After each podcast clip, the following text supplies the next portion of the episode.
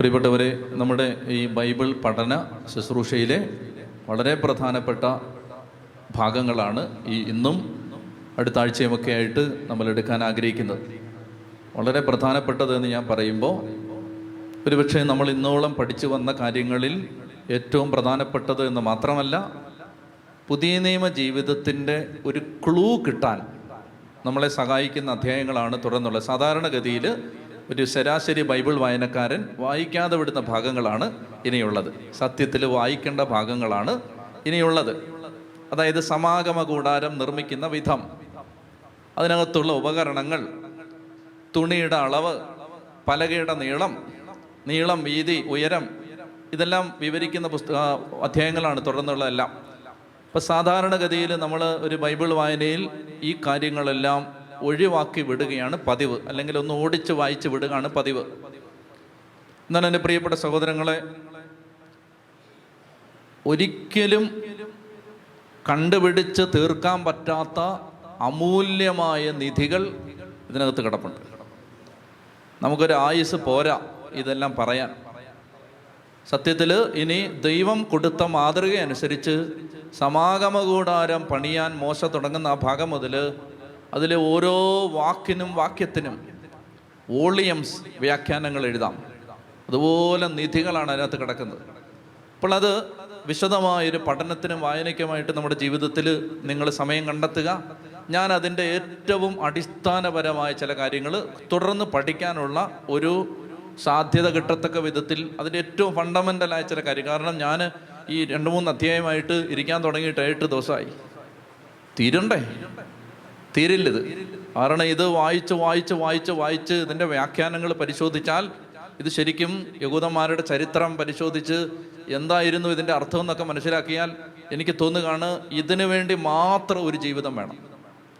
ഈ പുറപ്പാട് പുസ്തകം ഇരുപത്തി നാല് ഇരുപത്തഞ്ച് മുതൽ നാൽപ്പത് വരെയുള്ള അധ്യായങ്ങളിൽ വിവരിക്കുന്ന കാര്യങ്ങൾ പഠിക്കാൻ തന്നെ ഒരായുസ് പോരാ. ഞാൻ വെറുതെ പറയുന്നല്ലത് ചെത്തി പറഞ്ഞേ ഹാലേ ലുയാ അത്രയ്ക്ക് വലിയ നിക്ഷേപമാണ് അതിനകത്ത് കിടക്കുന്നത്. അതുകൊണ്ട് നിങ്ങൾ നന്നായിട്ട് പ്രാർത്ഥിക്കുക. ഞാൻ എത്രയും അത് ലളിതമാക്കി പറയാൻ പറ്റുമോ? ഇതെല്ലാം വായിക്കാൻ പോകുന്നില്ല നമ്മൾ വായിച്ചാൽ നിങ്ങൾ ഉറങ്ങും.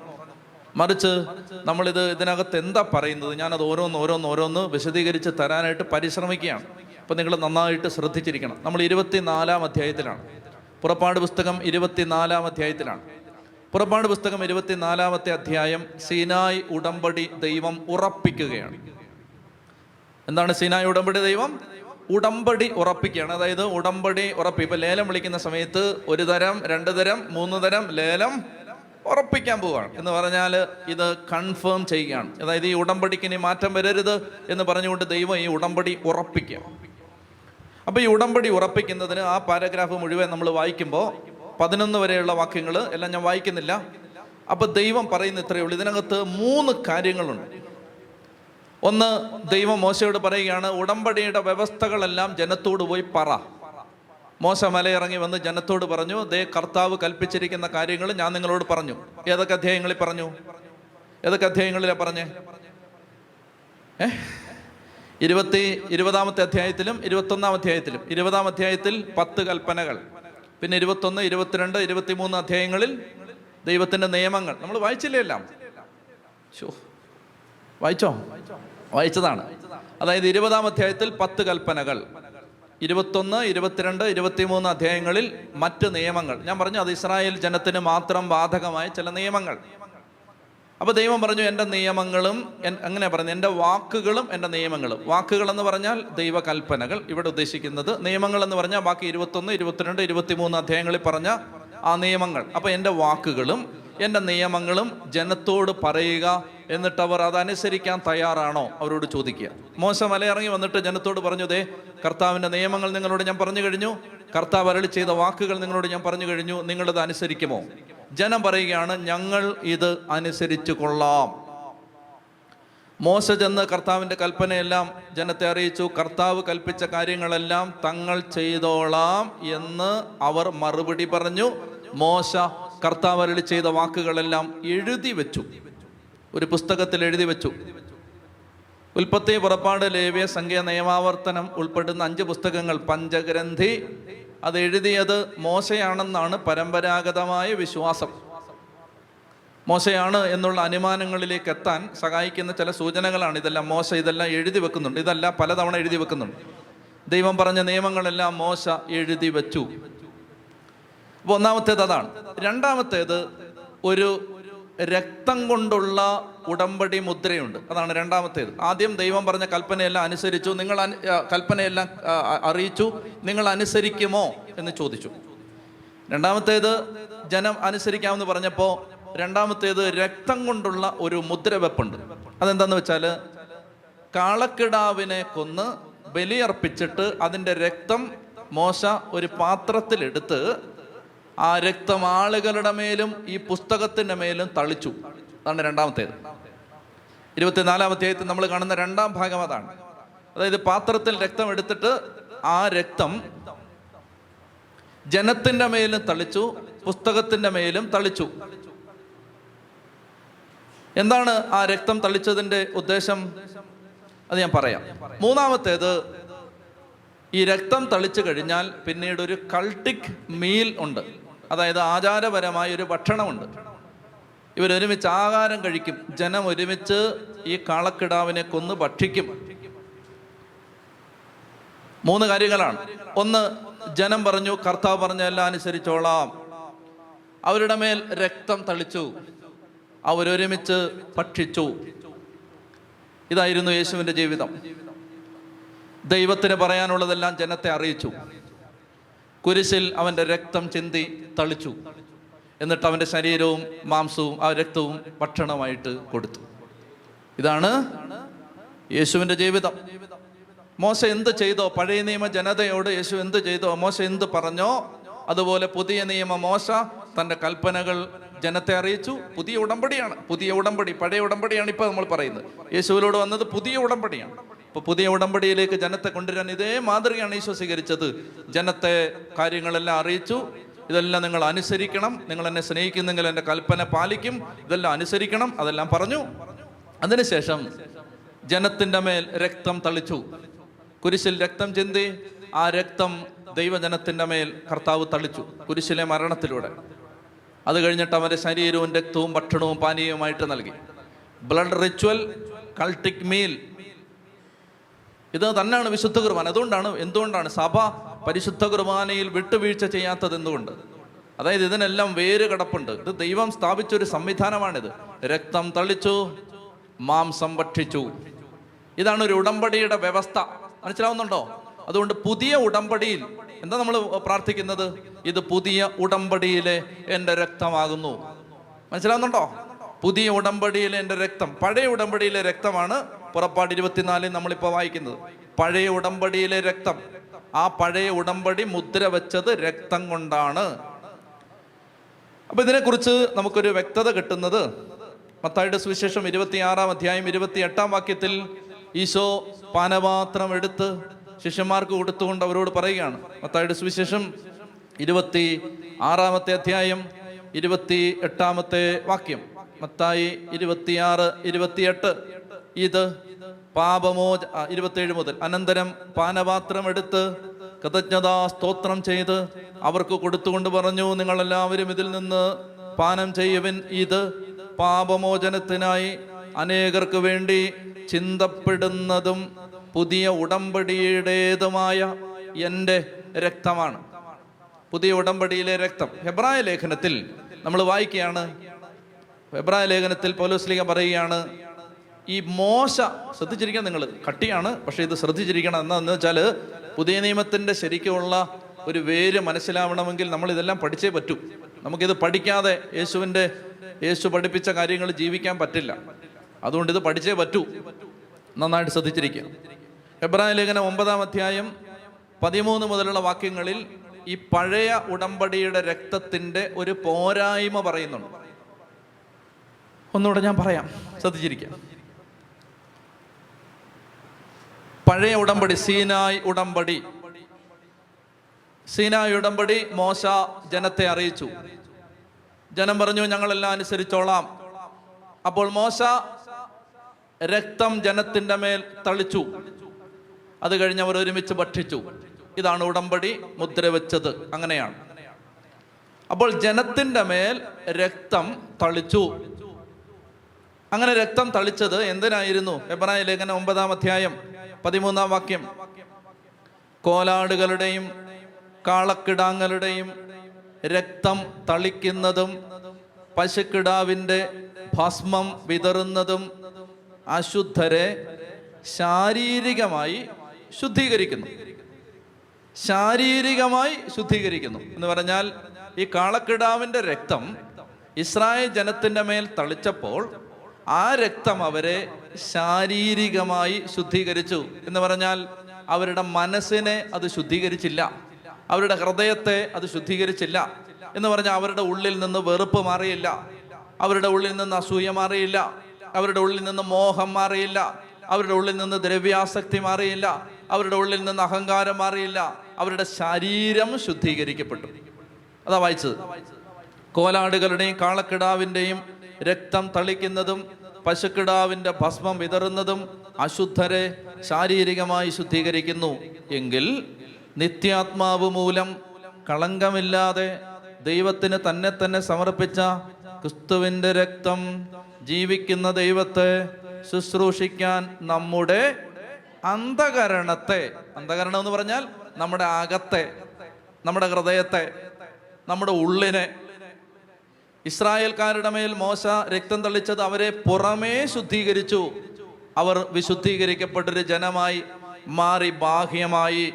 എന്നാൽ യേശുവിന്റെ രക്തം പുതിയ ഉടമ്പടിയിൽ കുരിശിൽ തളിക്കപ്പെട്ട യേശുവിന്റെ രക്തം എന്ത് ചെയ്തു? ആ രക്തം ജീവിക്കുന്ന ദൈവത്തെ ശുശ്രൂഷിക്കാൻ നമ്മുടെ അന്ധകരണത്തെ നമ്മുടെ ഹൃദയത്തെ നമ്മുടെ ആത്മാവിനെ നമ്മുടെ മനസ്സിനെ ശുദ്ധീകരിക്കാൻ ശക്തിയുള്ളതാണ് യേശുവിന്റെ രക്തം.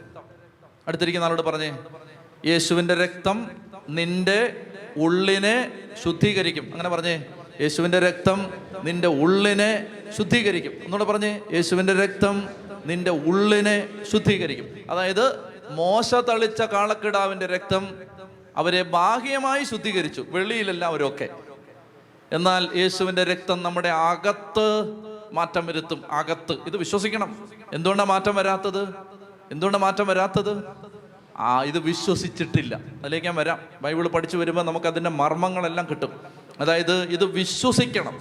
ഇത് വിശ്വസിക്കണം. യേശുവിന്റെ രക്തം എന്റെ ഉള്ളിലെ എല്ലാ വേരും ആസക്തിയുടെ വിദ്വേഷത്തിന്റെ അഹങ്കാരത്തിന്റെ കോപത്തിന്റെ അസൂയയുടെ മോഹത്തിന്റെ ദ്രവ്യാഗ്രഹത്തിന്റെ വേര് പൊട്ടിച്ച് കളയും.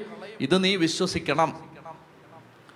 വിശ്വസിക്കുന്നതാണ് പിന്നെ പറഞ്ഞു തരാല്ല അപ്പോൾ നമ്മുടെ അന്ധകരണത്തെ എത്ര നിർജീവ പ്രവൃത്തികളിൽ നിന്ന് എത്രയധികമായി വിശുദ്ധീകരിക്കുകയില്ല പത്തൊമ്പതാം വാക്യം. എബ്രായർ ഒമ്പത് പത്തൊമ്പത്.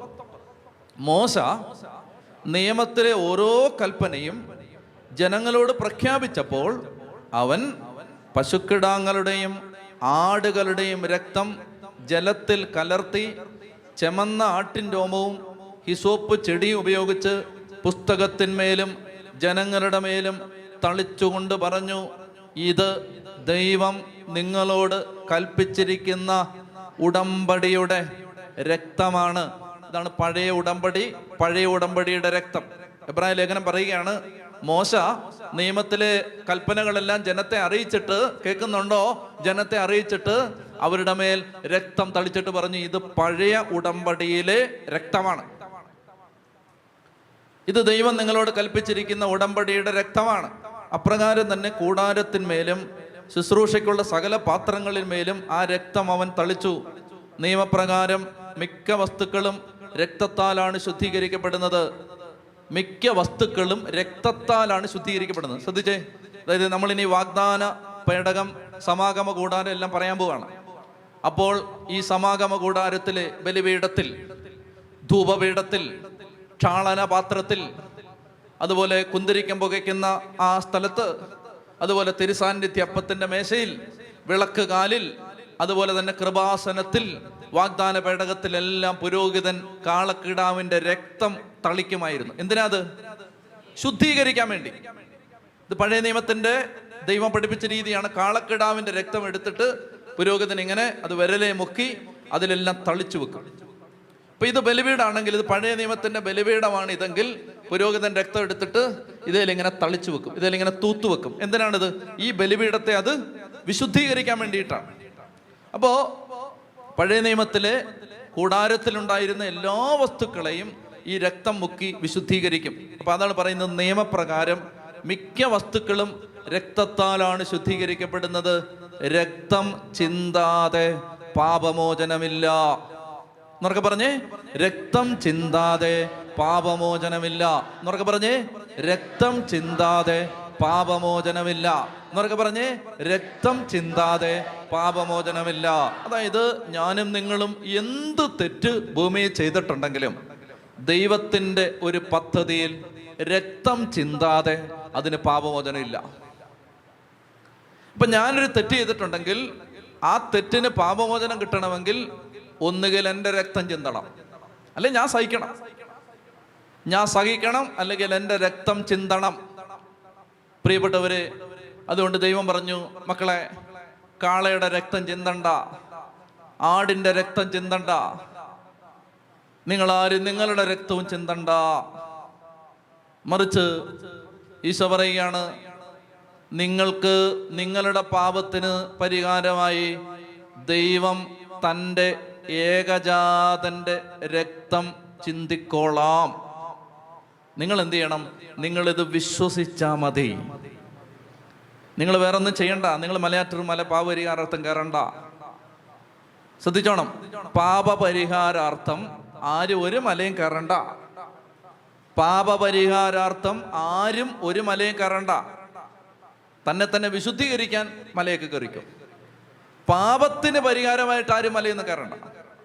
കുറച്ചുകൂടെ പ്രായച്ചിത്വവും പരിഹാരവും വഴി എന്റെ ആത്മാവിന് കുറച്ചുകൂടെ ഒരു തിളക്കം വരട്ടെന്ന് അങ്ങനെ ചെയ്തോ? മല കയറിക്കോ? പാപപരിഹാരാർത്ഥം ആരും മല കയറണ്ട. ഒരാൾ മല കയറിയിട്ടുണ്ട്. പാപപരിഹാരാർത്ഥം ആരും രക്തം ചിന്തണ്ട.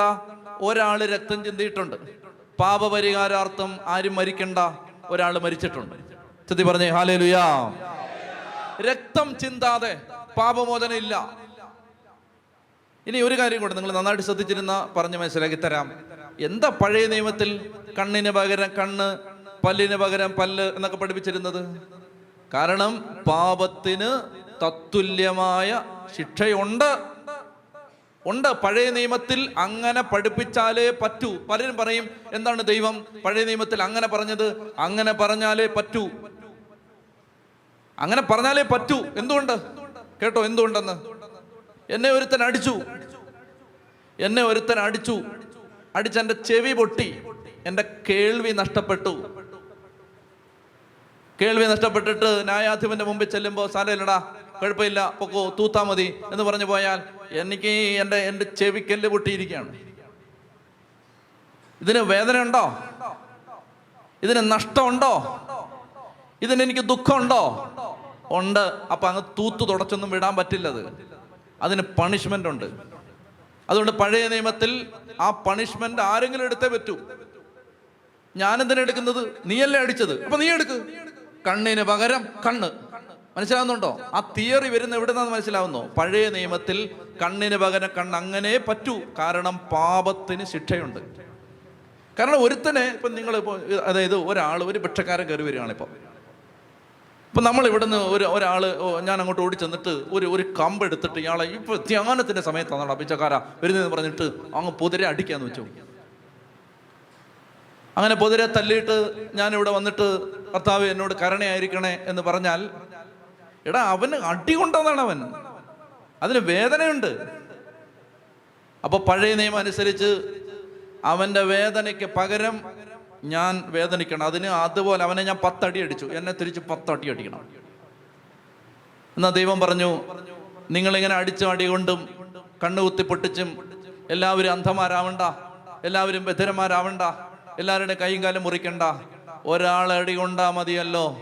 അതുകൊണ്ട് ഞാൻ കൊണ്ടോളാം. ഇനി നിങ്ങളുടെ കണ്ണാരും കുത്തി പൊട്ടിക്കണ്ട. എന്റെ കണ്ണ് കുത്തി പൊട്ടിച്ചോട്ടെ. ഇതാണ് കുരിശിലെ ബലി. മനസ്സിലാവുന്നുണ്ടോ? അതായത് someone has taken the punishment of each and every human being born on the face of face of the earth ഭൂമിയുടെ മേൽ പിറന്നു വീണ സകലരുടെയും പാപം ഒരാൾ ഏറ്റെടുത്തു ഒരാൾ. അതാണ് ഇവിടെ പറയുന്നത്. രക്തം ചിന്താതെ പാപമോചനമില്ല. നമ്മൾ എന്താ ചെയ്യേണ്ടത്? ഇത് വിശ്വസിച്ചാൽ മതി. ഇത് വിശ്വസിക്കണം. എന്തുകൊണ്ട് നമ്മൾ കുമ്പസാരക്കൂട്ടി ചെല്ലുമ്പോൾ നമ്മൾ പറയുന്നു ഞാൻ ആ പിച്ചക്കാരനെ അടിച്ചു. ഞാൻ പരിഹാരം ചെയ്തോളാം. അപ്പോൾ പറയുകയാണ് കർത്താവ് പറയുകയാണ് നീ ഒരു കാര്യം ചെയ്തോ? നീ ഒരു ഒരു കുരിശിന്റെ വഴി നടത്തി പ്രാർത്ഥിക്ക്. അപ്പൊ അവനെ അടിച്ചതിന് അവനെ അടിച്ചതിന് ഞാൻ കുരിശിൽ പരിഹാരം ചെയ്തിട്ടുണ്ട്. ഞാൻ അവനെ ആശ്വസിപ്പിച്ചോളാം. അവൻ കൊണ്ട അടി അവന് ഞാൻ അനുഗ്രഹമാക്കി മാറ്റിക്കോളാം. നീ സമാധാനത്തോടെ പൊക്കോ. ചെത്തി പറഞ്ഞേ ഹാലേ ലുയാ ഞാൻ പറയുന്നത് പിടിയിട്ടുന്നുണ്ടോ എന്റെ പ്രിയപ്പെട്ട സഹോദരങ്ങളെ? അതായത് രക്തം ചിന്താതെ പാപമോചന ഇല്ല. അപ്പൊ ഇത് തുടങ്ങുന്ന എവിടാണ്? സീനായി മലയിൽ. കർത്താവ് പറഞ്ഞു രക്തം എടുത്തിട്ട് തളിക്കാൻ പറഞ്ഞു. അത് നിഴലാണ്. പൊരുളെന്താണ് പൊരുൾ കുരിശിലെ യേശുവിന്റെ മരണമാണ്. അപ്പൊ അതുകൊണ്ട് ഇപ്പൊ എഴുന്നേറ്റു പ്രാർത്ഥിച്ചാൽ ഇപ്പോ അതായത് ഇത്രയും നാൾ നടത്തിയ കുമ്പസാരക്കൂട്ടിൽ നിന്ന് കിട്ടിയ മുഴുവൻ പാപമോചനവും ഇപ്പോൾ ഒറ്റ സെക്കൻഡ് കൊണ്ട് കിട്ടും. പലരും കുമ്പസാരിച്ചിട്ടുണ്ട് പക്ഷെ വിശ്വസിച്ചിട്ടില്ല. എഴുന്നേറ്റേ. അതായത് എല്ലാ പാപവും നമ്മുടെ ജീവിതത്തിൽ വന്നുപോയ എല്ലാ തെറ്റും കുമ്പസാരിക്കാത്ത പാപങ്ങളല്ല ഞാൻ പറയുന്നത്. കുമ്പസാരിച്ചേറ്റ് പറഞ്ഞ് ഏറ്റു പറഞ്ഞ പാപങ്ങൾ. അത് വേണ്ടത്ര അനുതാപത്തോടെ ഒരുക്കത്തോടെ അല്ല കുംഭസാരി ചെന്നും വെച്ചു. ഇപ്പം നിങ്ങളൊരു കാര്യം വിശ്വസിക്കണം. ഒന്ന് യോഹന്നാൻ ഒന്ന് ഏഴ് യേശുക്രിസ്തുവിന്റെ രക്തം എല്ലാ പാപങ്ങളിൽ നിന്നും നമ്മെ ശുദ്ധീകരിക്കുന്നു. ജീവിതത്തിൽ നമുക്ക് ഓർമ്മ വെച്ച കാലം മുതൽ ചെയ്തു പോയ തെറ്റുകളെല്ലാം ഓർത്തെടുക്കാനും തിരുത്താനും ആരോടാണോ തെറ്റ് ചെയ്ത് അവരോട് പ്രായച്ചിത്തം ചെയ്യാനും ഒന്നും ഇനി ജീവിതം ഇല്ല. അങ്ങനൊന്നും പറ്റില്ല. ഒരു കാര്യം നമ്മൾ ചെയ്താൽ മതി. ഒന്ന് ഇനി ആ തെറ്റ് ചെയ്യില്ലെന്ന് തീരുമാനിക്കണം. രണ്ട് യേശു ക്രിസ്തു എന്റെ പാപങ്ങൾക്ക് പരിഹാരമായി കുരിശിൽ മരിച്ചു എന്ന് വിശ്വസിക്കണം.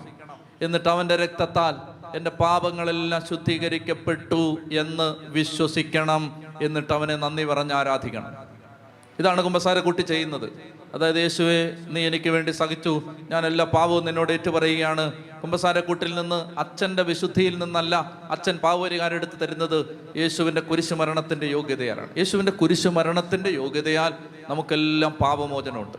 നമ്മുടെ ജീവിതത്തിലെ എല്ലാ തെറ്റുകളും എല്ലാ പാപങ്ങളും നമ്മുടെ ജീവിതത്തിൽ വന്നു പോയ കുറവുകളെല്ലാം നമുക്കിപ്പോൾ ഒറ്റ സെക്കൻഡ് കൊണ്ട് ഓർത്തെടുക്കാൻ പറ്റില്ല. ഹൃദയത്തിൽ ഇങ്ങനെ പറയുക കർത്താവെ സ്വർഗത്തിനെതിരും നിനക്കെതിരായും എന്റെ മാതാപിതാക്കൾക്ക് സഹോദരങ്ങൾക്ക് കുടുംബങ്ങൾക്ക് ബന്ധങ്ങൾക്ക് വ്യക്തികൾക്ക് മനുഷ്യർക്ക് എല്ലാം എതിരായി ഞാൻ ചെയ്തു പോയ എല്ലാ തെറ്റുകളെ ഓർക്കുന്നു. കണ്ണടച്ചയും. അതിശക്തമായി ദൈവത്തിന്റെ പാപമോചനവും ദൈവം തരുന്ന പാപമോചനവും വിശുദ്ധിയും നമ്മിലേക്ക് നിറയും പ്രിയപ്പെട്ട മക്കളെ ഇത് വിശ്വസിക്കും നിങ്ങൾ. അതായത് എന്റെ പാപങ്ങൾക്കെല്ലാം പരിഹാരമായി യേശു കുരിശിൽ മരിച്ചു. എന്റെ പാപങ്ങളെല്ലാം യേശു കുരിശിൽ ഏറ്റെടുത്തു. എന്റെ പാപങ്ങൾ കർത്താവ് കുരിശിൽ ഏറ്റെടുത്തു. എനിക്കായി എന്റെ ദൈവം ഏകജാതനെ നൽകി. അവൻ മുൾമുടി അണിഞ്ഞതും ആ കുരിശു ചുമന്നതുമെല്ലാം എന്റെ പാപങ്ങൾ ഏറ്റെടുക്കാനാണ്. ഇത് വിശ്വസിക്കണം. എന്നിട്ട് കണ്ണടച്ച് ഈ വിശ്വാസത്തോടെ ഇപ്പോൾ നിങ്ങൾ ദൈവത്തെ ആരാധിക്കണം. നിങ്ങൾക്കും നിങ്ങളുടെ കുടുംബത്തിനും വേണ്ടി നിങ്ങൾ പാപപരിഹാരം യാചിച്ച് രണ്ട് കരങ്ങളെ സ്വർഗത്തിലേക്ക് ഉയർത്തി. ഇനി ഞാൻ മൈക്കിലൂടെ നിർത്താൻ ആവശ്യപ്പെടുന്നത് വരെ നിങ്ങൾ കണ്ണടച്ച് നിങ്ങളുടെ ഹൃദയത്തിൽ വരുന്ന അനുതാപം ദൈവസന്നിധിയെ സമർപ്പിച്ച് നല്ല കുമ്പസാരം നടത്താൻ തീരുമാനമെടുത്ത് ദൈവസന്നിധിയിൽ ഇപ്പോൾ നിങ്ങൾ വിശ്വസിച്ച് ഏറ്റെടുത്ത് യേശുവിനെ എനിക്ക് തന്നു. രക്തം ചിന്താതെ പാപമോചനം ഇല്ല എനിക്ക് വേണ്ടി യേശു രക്തം ചിന്തി. എനിക്ക് വേണ്ടി യേശു മരിച്ചു. എന്റെ പാപങ്ങളെല്ലാം യേശു കുരിശിൽ ഏറ്റെടുത്തു. ഹൃദയം തുറന്ന് സ്തുതിക്കട്ടെ. ഹാലലുയ ഹാലലുയ ഹാലലുയ അതിരം തുറന്ന് സ്തുതിക്കട്ടെ. ഉച്ചത്തിൽ സ്തുതിക്കട്ടെ. ഈശോയെ നന്ദി നന്ദി നന്ദി നന്ദി നന്ദി നന്ദി നന്ദി നന്ദി നന്ദി ഹാലലുയ ഒരു പത്തിരുപത് പേര് നമ്മുടെ സ്വരം കേൾക്കട്ടെ മക്കളെ. ഉച്ചത്തിൽ എല്ലാ മക്കളും സ്തുതിക്കുന്നു. അതരം തുറന്ന് സ്തുതിക്കുന്നു. എല്ലാ മക്കളുടെ മേലെ ഈശോയുടെ പാവരികാരം ഒഴുകട്ടെ. ഉച്ചത്തിൽ സ്നേഹത്തോടെ വിളിക്കുന്നു ഈശോയെ. വിളിക്കുന്നു ഈശോയെ. ഈശോയെ. ഈശോയെ. ഈശോയെ.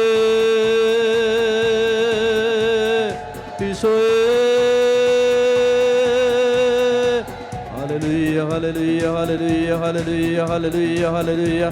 Hallelujah, hallelujah, hallelujah, hallelujah, hallelujah. Hallelujah, hallelujah, hallelujah, hallelujah, hallelujah. കരങ്ങളടിച്ച് പാടാം കരങ്ങളടിച്ച്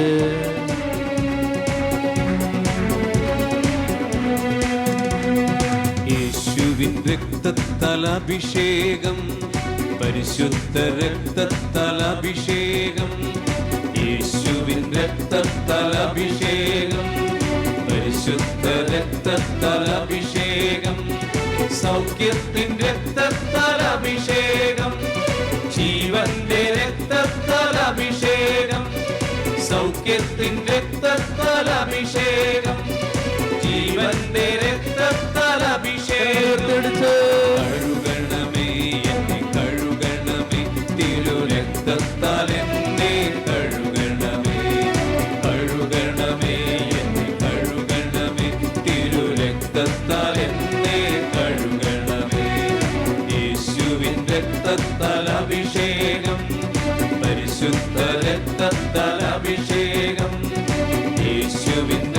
രക്തത്താൽ അഭിഷേകം പരിശുദ്ധ രക്തത്താൽ അഭിഷേകം സൗഖ്യത്തിൻ രക്തത്താൽ ജീവന്റെ രക്തത്താൽ അഭിഷേകം സൗഖ്യത്തിൻ രക്തത്താൽ ജീവന്റെ രക്തത്താൽ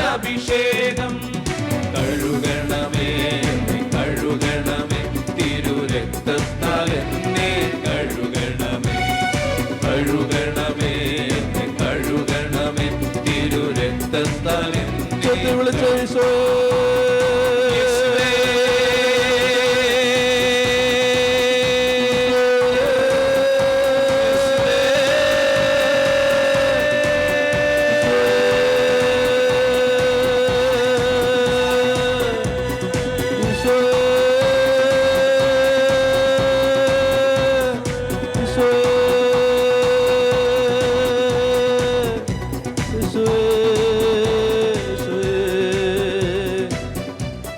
ചൊല്ലി ഹാലലുയാ. ഇരിക്കാം. ഇരുപത്തിനാലാം അധ്യായത്തിന്റെ ഇരുപത്തിനാലാം പുറപ്പാട് ഇരുപത്തിനാലിന്റെ ഒന്ന് മുതൽ പതിനൊന്ന് വരെയാണ്. അവർ ദൈവത്തെ കണ്ടു അനന്തരം ഭക്ഷിക്കുകയും പാനം ചെയ്യുകയും ചെയ്തു. വേഗം പോകേണ്ടതുകൊണ്ട് നമ്മൾ മുന്നോട്ട് പോവാണ്. പന്ത്രണ്ടാമത്തെ വാക്യം മുതൽ പതിനെട്ടാമത്തെ വാക്യം വരെ പന്ത്രണ്ട് മുതൽ പതിനെട്ട് വരെ മോശ പറഞ്ഞു മോശയോട് ദൈവം പറഞ്ഞു നീ മലമുകളിലേക്ക് കയറി വരിക. അഹറോനും ഹൂറും മറ്റ് ശ്രേഷ്ഠന്മാരുമെല്ലാം താഴെ നിൽക്കട്ടെ നീ മാത്രം മലമുകളിലേക്ക് കയറി വരിക. അപ്പോൾ ഇരുപത്തിനാലാം അധ്യായത്തിന്റെ ആദ്യ ഭാഗത്ത് ഇരുപത്തിനാലാം അധ്യായത്തിന്റെ ആദ്യ ഭാഗത്ത് നിങ്ങളൊരു കാര്യം നിങ്ങൾ നന്നായിട്ട് ശ്രദ്ധിക്കുന്നുണ്ട്. എങ്കിലും ഞാൻ ഒരു കാര്യം ഓർമ്മിപ്പിക്കട്ടെ. നന്നായിട്ട് ശ്രദ്ധിക്കുന്നുണ്ട്. അതായത് നിങ്ങളൊരു കാര്യം മനസ്സിലാക്കേണ്ടത് ഈ നമ്മുടെ ജീവിതത്തിൽ നമുക്ക് ദൈവവചനം പഠിക്കാൻ ദൈവം തരുന്ന ഒരു നല്ല അവസരമാണിത്. ഇപ്പം ഞാൻ പഠിപ്പിക്കുന്നതുകൊണ്ട് ഞാൻ പറയല്ല. മറിച്ച് ഇതൊരു നല്ല അവസരമാണ്. എനിക്കും നിങ്ങൾക്കും എല്ലാം ബൈബിൾ പഠിക്കാൻ. അപ്പം അതിനെ നമ്മൾ എത്രയും നന്നായിട്ട് ഉപയോഗിക്കാൻ പറ്റുമോ അത്രയും നന്നായിട്ട് ഉപയോഗപ്പെടുത്തണം. ഇപ്പം ഇവിടെയുള്ള ഒരു പ്രത്യേകത എന്താണെന്ന് വെച്ചാൽ അനേക ആളുകൾ ബൈബിൾ നോട്ട്ബുക്ക് ഒക്കെ ആയിട്ടാണ് വരുന്നത്. കൊച്ചുകുട്ടികൾ ഉൾപ്പെടെ എല്ലാം ബൈബിൾ നോട്ട്ബുക്ക് അനേക ആളുകൾ ഇത് വളരെ സീരിയസ് ആയിട്ടാണ് എടുക്കുന്നത്. എന്നാൽ ചില ആളുകൾ ചുമ്മാ ധ്യാനകേന്ദ്രമാണല്ലോ എന്തൊക്കെയോ കേട്ടു. ഇവിടെ ഉള്ളൊരു സന്തോഷം എന്തെന്നറിയാമോ മിക്ക ആളുകൾ ഒരു പ്രാവശ്യം വന്നാൽ പിന്നെ വരില്ല. ഭയങ്കര നമുക്കുള്ള വലിയൊരു അനുഗ്രഹമാണത്. കാരണം എന്താ പറയുക അവർ പ്രതീക്ഷിച്ചത് ഇവിടെ ഇല്ല എനിക്കാണെങ്കിൽ ഭയങ്കര സന്തോഷമാണത്. കാരണം എന്തെന്നറിയാമോ ദൈവമേ ഈ ആവശ്യമില്ലാത്തതും പ്രതീക്ഷിച്ച് ആരും വരരുത് ഇവിടെ. ശരിക്കും ഇവിടെ വരുന്ന എന്തെന്ന് വെച്ചാൽ ഇവിടെ നമുക്ക് ശരാശരി ഏകദേശം വരുന്ന ആളുകളുടെ എണ്ണം കണ ഒരു ഒരു കൃത്യം കണക്കുണ്ട്. അതാണ്. ഇതിപ്പോൾ ഹർത്താലായതുകൊണ്ടാണ് കുറച്ച് കുറഞ്ഞത്. എന്നാലും വരും. എന്തെന്നറിയാമോ? അതായത് ദൈവവചനം പഠിക്കാൻ മാത്രമേ ഇവിടെ വരാവൂ. ദൈവവചനം പഠിക്കുന്ന കൂട്ടത്തിൽ ബാക്കി അനുഗ്രഹം എല്ലാം കിട്ടും. ഞാൻ എന്തിനാ പറയുന്നറിയാം നിങ്ങൾ ആരെങ്കിലും വഴിതെറ്റി ഇവിടെ വന്നിട്ടുണ്ടെങ്കിൽ ദൈവേത് അടുത്ത ശനിയാഴ്ച വരരുത്. മറ്റ് സ്ഥലങ്ങളിൽ പോകണം വേറെ ഇഷ്ടംപോലെ സ്ഥലങ്ങളുണ്ട്. അതായത് നിങ്ങൾക്ക് നിങ്ങൾക്ക് വേണ്ടത് കിട്ടുന്ന ഒത്തിരി സ്ഥലങ്ങളുണ്ട്. അതൊന്നും തെറ്റല്ല. അത് ഓരോരുത്തർക്കും ഓരോ മനുഷ്യന്. ഇപ്പോൾ സൗഖ്യം പ്രതീക്ഷിച്ച് വരുന്ന മനുഷ്യന് സൗഖ്യം വേണം. അത് അത് ചിലപ്പോൾ ഇവിടെ കിട്ടില്ല. ആ? കിട്ടില്ലെന്ന് ഞാൻ ഉറപ്പിച്ചത് കർത്താവിന്റെ പ്രവർത്തി ഞാൻ തടയുന്നൊന്നുമില്ല. എങ്കിലും ഞാൻ പറയുകയാണ് നമ്മുടെ ഒരു ഫോക്കസ് സൗഖ്യമല്ല. നമ്മുടെ ഒരു ഫോക്കസ് ഭയങ്കര നിങ്ങളുടെ വസ്തു വിൽപ്പന അല്ല നമ്മുടെ ഒരു ഫോക്കസ്. അല്ല കേട്ടോ? അത് ഉറപ്പിച്ചോണം. അല്ല. ഇനി ആരെങ്കിലും അത് പ്രതീക്ഷിച്ചാൽ വന്നെങ്കിൽ മൂന്ന് മണിക്ക് കഞ്ഞി കിട്ടൂ. ഭക്ഷണമില്ല. നേരത്തെ ഹർത്താലാണ്. എങ്ങനെ പോകുമെന്തോ വണ്ടിയില്ല. എങ്ങനെ നടന്നാണെങ്കിലും അങ്ങ് പൊക്കോണം. എന്താ ഞാൻ പറയുന്നത് അറിയാം? ഞാൻ വളരെ ബ്ലണ്ടായിട്ട് വളരെ വൾഗറായിട്ട് വൾഗർ എന്ന് പറഞ്ഞാൽ ലോ സ്റ്റാൻഡേർഡ് എന്നാണ് ഞാൻ ഇംഗ്ലീഷ് വാക്കിന്റെ അർത്ഥം വൾഗർ ലോ സ്റ്റാൻഡേർഡ് എന്ന് പറഞ്ഞാൽ അശ്ലീലം എന്നല്ല. ഒരു ഒരു സാധാരണ ഭാഷയിൽ പറയുകയാണ്. എന്തെന്നറിയാം എന്റെ പ്രിയപ്പെട്ട സഹോദരങ്ങളെ നിങ്ങൾ ഇവിടെ വരുമ്പോൾ ബൈബിളില്ലാതെ ഒരൊറ്റ ആൾ ഈ കോമ്പൗണ്ടിൽ കാലുകുത്തരുത് അത് നിങ്ങൾ ഈ സ്ഥാപനത്തോടും ഇവിടെ നടക്കുന്ന ദൈവ ശുശ്രൂഷയോടും ചെയ്യുന്ന മഹാപരാധമാണ്. മനസ്സിലായോ? നിങ്ങൾ അങ്ങനെ വരരുത് ഇവിടെ.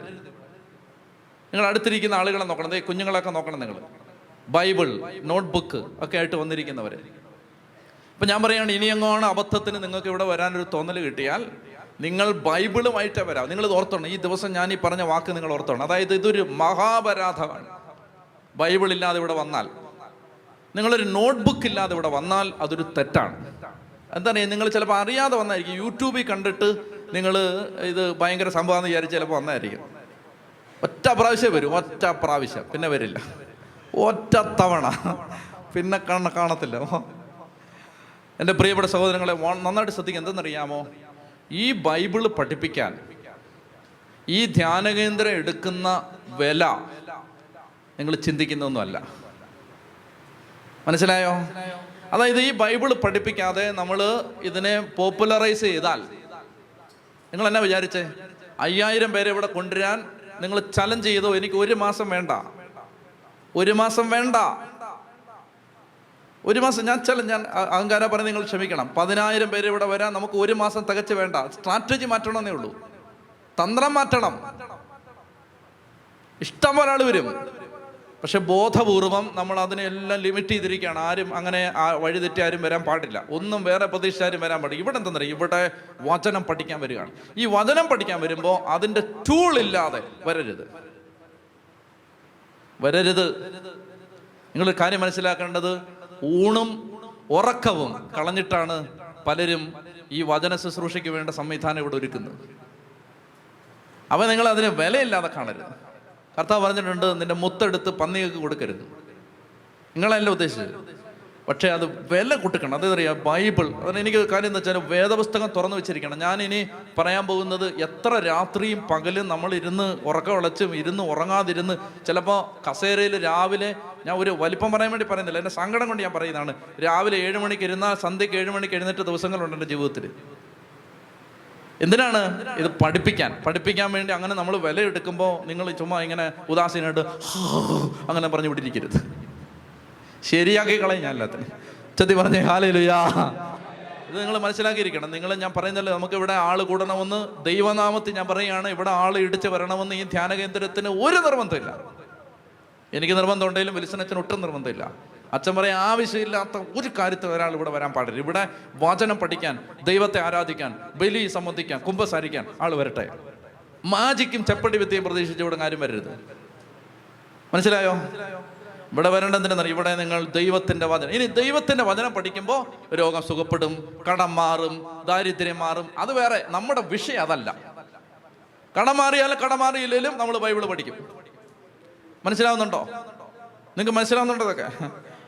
ശരിയാക്കി കളയും ഉറക്കെ പറഞ്ഞേ ഹാലയിലുയാ അതുകൊണ്ട് നന്നായിട്ട് ശ്രദ്ധിച്ചിരിക്കണം. അതായത് നന്നായിട്ട് ശ്രദ്ധിച്ചിരിക്കണം. അപ്പൊ മോശ ഇവിടെയുള്ള ശ്രേഷ്ഠന്മാരോട് ദൈവം പറയുകയാണ് ഹൂറ് അഹറോൻ അതുപോലെ തന്നെ എഴുപത് ശ്രേഷ്ഠന്മാര് അവരോടെല്ലാം ദൈവം പറയുകയാണ് നിങ്ങളെ നിങ്ങളെല്ലാം അവിടെ നിൽക്കും. മോശ മാത്രം കയറി വരട്ടെ. മോശ മാത്രം കയറി വരട്ടെ എന്ന് പറഞ്ഞു മോശ മലമുകളിലേക്ക് കയറി ചെന്നു. അപ്പോൾ ഒരു മേഘം മലയെ ആവരണം ചെയ്തു. കർത്താവിന്റെ മഹത്വം സീനായി മലയിൽ ഇറങ്ങി വന്നു. ആറ് ദിവസത്തേക്ക് ഒരു മേഘം മലയെ മൂടി. ഏഴാം ദിവസം മേഘത്തിൽ നിന്ന് മോശേ ദൈവം വിളിച്ചു. മോശ ആ മലമുകളിൽ കർത്താവിന്റെ മഹത്വം കാണപ്പെട്ട സ്ഥലത്തേക്ക് കയറി ചെന്നു. മോശ മേഘത്തിന്റെ ഉള്ളിൽ കടന്ന് മലമുകളിലേക്ക് കയറി. നാൽപ്പത് രാവും നാൽപ്പത് പകലും അവൻ മലമുകളിൽ ആയിരുന്നു. ഇനി ശ്രദ്ധിക്കുക മർമ്മപ്രധാനം. നിങ്ങളൊരു ശുശ്രൂഷകനാണെങ്കിൽ നിങ്ങളൊരു ദൈവവേലക്കാരനാണെങ്കിൽ ദൈവം നിങ്ങൾക്കൊരു വിളി തന്നിട്ടുണ്ടെങ്കിൽ ദൈവരാജ്യം കെട്ടിപ്പടുക്കാനുള്ള ബ്ലൂ പ്രിന്റ് നിങ്ങൾ ഉണ്ടാക്കേണ്ടതല്ല അത് ദൈവം ഉണ്ടാക്കിയിട്ടുണ്ട്. ദൈവരാജ്യ നിർമ്മ നിർമ്മിതിയുടെ മാസ്റ്റർ പ്ലാൻ ദൈവം ഉണ്ടാക്കിയിട്ടുണ്ട്. അത് മനുഷ്യരാരും ഉണ്ടാക്കണ്ട. ദൈവം ഓൾറെഡി ഉണ്ടാക്കിയിട്ടുണ്ട്. എന്നാൽ ആ മാസ്റ്റർ പ്ലാൻ ദൈവരാജ്യം കെട്ടിപ്പടുക്കാൻ നീ ദൈവവേലയിൽ സഹകരിക്കാൻ ഉദ്ദേശിക്കുന്നെങ്കിൽ ആ മാസ്റ്റർ പ്ലാൻ ദൈവം നിനക്ക് വെളിപ്പെടുത്തി തരും. വെളിപ്പെടുത്തി തരണമെങ്കിൽ നാൽപ്പത് രാവും നാൽപ്പത് പകലും മോശം മേഘത്തിനകത്ത്. നിയമാവർത്തന പുസ്തകത്തിൽ നമ്മൾ വായിക്കും അവൻ ഈ നാൽപ്പത് രാവും നാൽപ്പത് പകലും ഭക്ഷിക്കുകയോ പാനം ചെയ്യുകയോ ചെയ്തില്ല എന്ന് ദൈവം പറയുന്നുണ്ട്. അതായത് പട്ടിണി ഇരുന്ന് ജാഗരണം നടത്തി ഉപവസിച്ച് പ്രാർത്ഥിച്ച് കാത്തിരുന്നവനാണ് സഭാ നിർമ്മിതിയുടെ ബ്ലൂ പ്രിന്റ് ദൈവം ആദ്യമായിട്ട് വെളിപ്പെടുത്തി കൊടുത്തത്. അതുകൊണ്ട് സുവിശേഷ വേലക്കാരനാണ് നിങ്ങളെങ്കിൽ നിങ്ങൾ കർത്താവിന്റെ മുമ്പിൽ ഉപവസിച്ചും പ്രാർത്ഥിച്ചും ഇരുന്നാലേ ദൈവരാജ്യത്തിന്റെ മാസ്റ്റർ പ്ലാൻ വെളിപ്പെടുത്തപ്പെട്ട് കിട്ടുകയുള്ളൂ. സുഖിച്ച് നടന്നാൽ ദൈവരാജ്യം പണിയാൻ പറ്റില്ല. ചത്തി പറഞ്ഞേ ഹാലേലുയാ ഒന്ന് ഇനി നിങ്ങളൊരു കുടുംബസ്ഥനാണെങ്കിൽ നിങ്ങൾ ദൈവരാജ്യ ശുശ്രൂഷയ്ക്ക് വേണ്ടി ഡയറക്റ്റായിട്ട് ആയിട്ടൊന്നും ചെയ്യുന്നില്ല. നിങ്ങളൊരു കുടുംബത്തിന്റെ ഉത്തരവാദിത്തം. അതും ദൈവരാജ്യത്തിന്റെ ഒരു ശുശ്രൂഷയാണ്. ഈ കുടുംബം എങ്ങനെ മുന്നോട്ട് കൊണ്ടുപോകണം? ഈ കുടുംബത്തിൽ നിന്ന് അഭിഷിക്തര് എഴുന്നേക്കണം ഈ കുടുംബത്തിൽ നിന്ന് പ്രവാചകന്മാർ ഉദയം കൊള്ളണം. ഈ കുടുംബത്തിൽ നിന്ന് കാലഘട്ടങ്ങളെ നയിക്കുന്ന വിശുദ്ധർ എഴുന്നേൽക്കണം. അതിനും ദൈവം ഒരു ബ്ലൂ പ്രിന്റ് തയ്യാറാക്കിയിട്ടുണ്ട്. അത് ആർക്ക് കിട്ടും? കുടുംബനാഥ കുടുംബനാഥെ കർത്താവിന്റെ മുമ്പിൽ പ്രാർത്ഥിച്ച് ഉപവസിച്ചിരുന്നാൽ. അതായത് എനിക്ക് പറയാനുള്ളത് എല്ലാ വീട്ടിലും ഉണ്ടാവണം ഒരു ദിവസം ആഴ്ചയിൽ ഒരു ദിവസം. വിലാപത്തിന്റെ ദിനം ഉപവാസത്തിന്റെ ദിനം ജാഗരണത്തിന്റെ ദിനം പ്രാർത്ഥനയുടെ ദിനം. അപ്പനും അമ്മയും മക്കളും പട്ടിണിയിരിക്കുന്ന പ്രാർത്ഥിക്കുന്ന ഒരു ദിവസം. ആ കുടുംബത്തിൽ ഈ ബ്ലൂ പ്രിന്റ് വെളിപ്പെടും. ഉച്ചത്തി പറഞ്ഞേ ഹാലേലുയാ. മനസ്സിലാവുന്നുണ്ടോ? അല്ലാതെ ധ്യാനകേന്ദ്രത്തിൽ ഒരാഴ്ച വന്നതുകൊണ്ടൊന്നും നടക്കില്ല.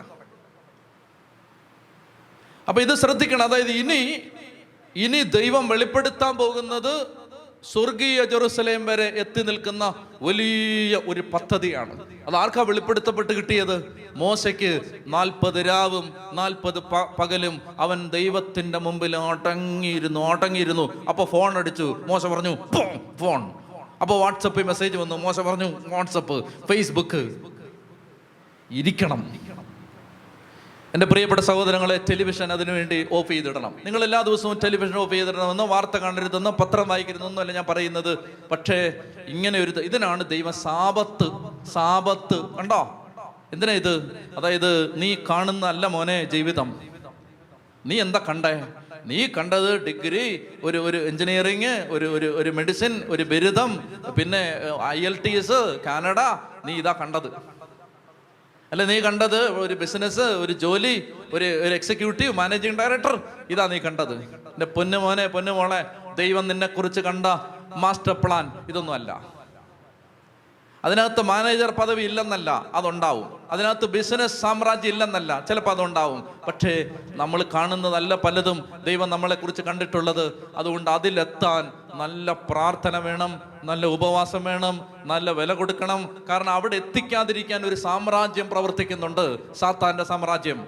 ചെതി പറഞ്ഞേ ഹാലേ ലുയാ അപ്പൊ അതുകൊണ്ട് ഇത് ശ്രദ്ധിക്കണം. നിരന്തരമായി നമ്മൾ കർത്താവിന്റെ സാൻ സാന്നിധ്യത്തിലായിരിക്കണം. വേറൊരു പണിയും ചെയ്യാതെ എപ്പോഴും കർത്താവിന്റെ മുമ്പ് ഇരിക്കണമെന്നല്ല. മറിച്ച് ഇതിന് സമയം ഉണ്ടാവണം.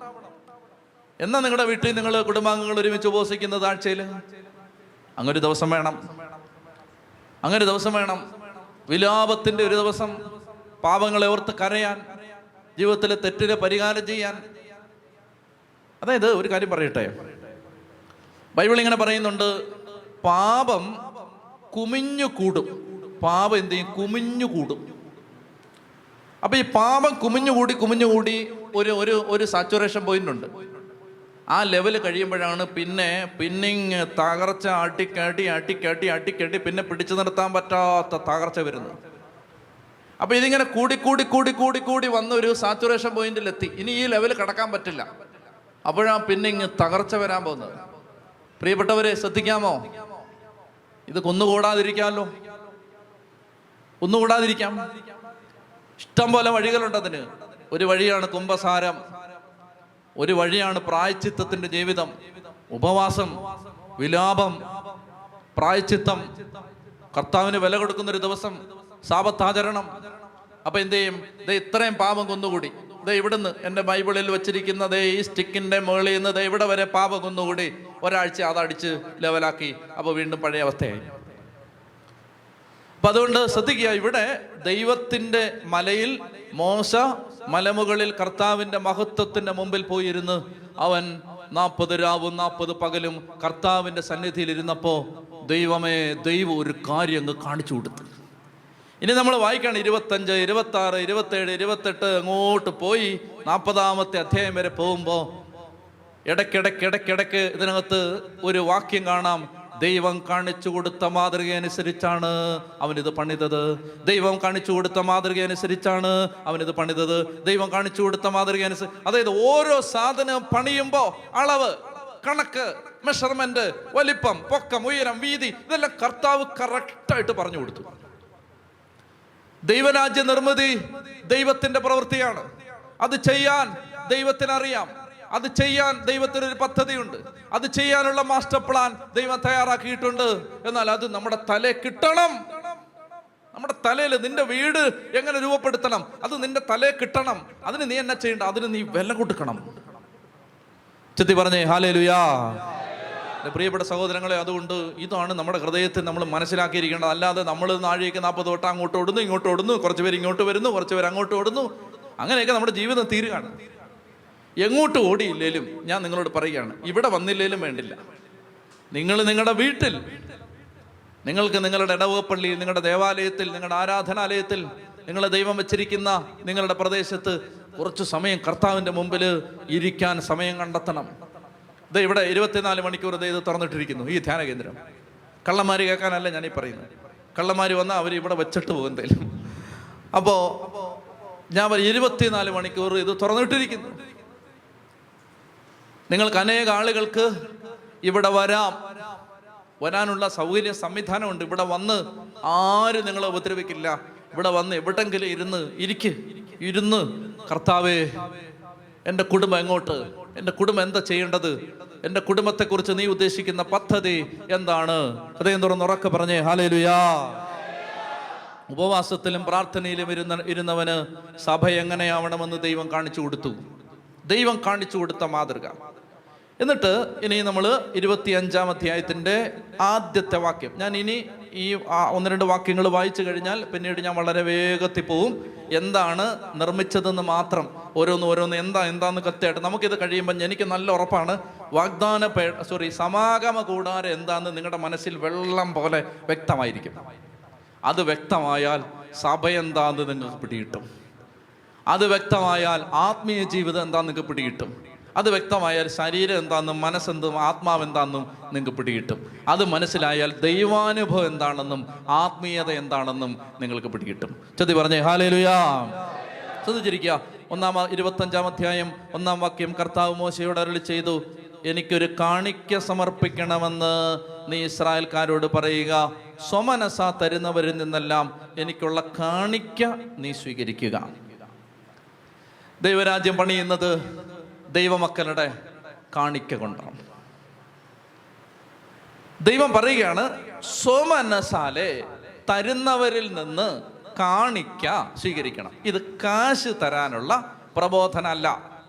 കേട്ടോണം? അങ്ങനെ നിങ്ങൾ തെറ്റിദ്ധരിക്കരുത്. കാശ് തരാനുള്ള പ്രബോധന അല്ല ഇത്. എന്തൊക്കെയാണ് ദൈവം സ്വീകരിച്ചത്? അവരിൽ നിന്ന് നീ സ്വീകരിക്കേണ്ട കാഴ്ച ദ്രവ്യങ്ങളവയാണ്? സ്വർണം വായിക്കേ വെള്ളി ഓട് നീലയും ധൂമ്രവും അരുണവുമായ നൂലുകൾ നേർത്ത ചണത്തുണി കോലാട്ടിൻ രോമം ഊറക്കിട്ട മുട്ടാടിൻ തോൽ നിലക്കരടി തോൽ കരുവേലത്തടി വിളക്കുകൾക്കുള്ള എണ്ണ അഭിഷേക തൈലത്തിനുള്ള സുഗന്ധദ്രവ്യങ്ങൾ ധൂപത്തിനുള്ള സുഗന്ധ വസ്തുക്കൾ ഏഫോത് മുരസ്ത്രാണവും അലങ്കരിക്കാനുള്ള ഗോമേതക വൈഡൂര്യ രക്തങ്ങൾ അപ്പൊ ഇതെല്ലാമാണ് വായിക്കുന്നത് പറഞ്ഞാൽ സമാഗമ കൂടാരം പണിയാനുള്ള അസംസ്കൃത വസ്തുക്കൾ അവരിൽ നിന്ന് കാണിക്കയായിട്ട് വാങ്ങിക്കണം. നന്നായിട്ട് ശ്രദ്ധിച്ചിരിക്കണം.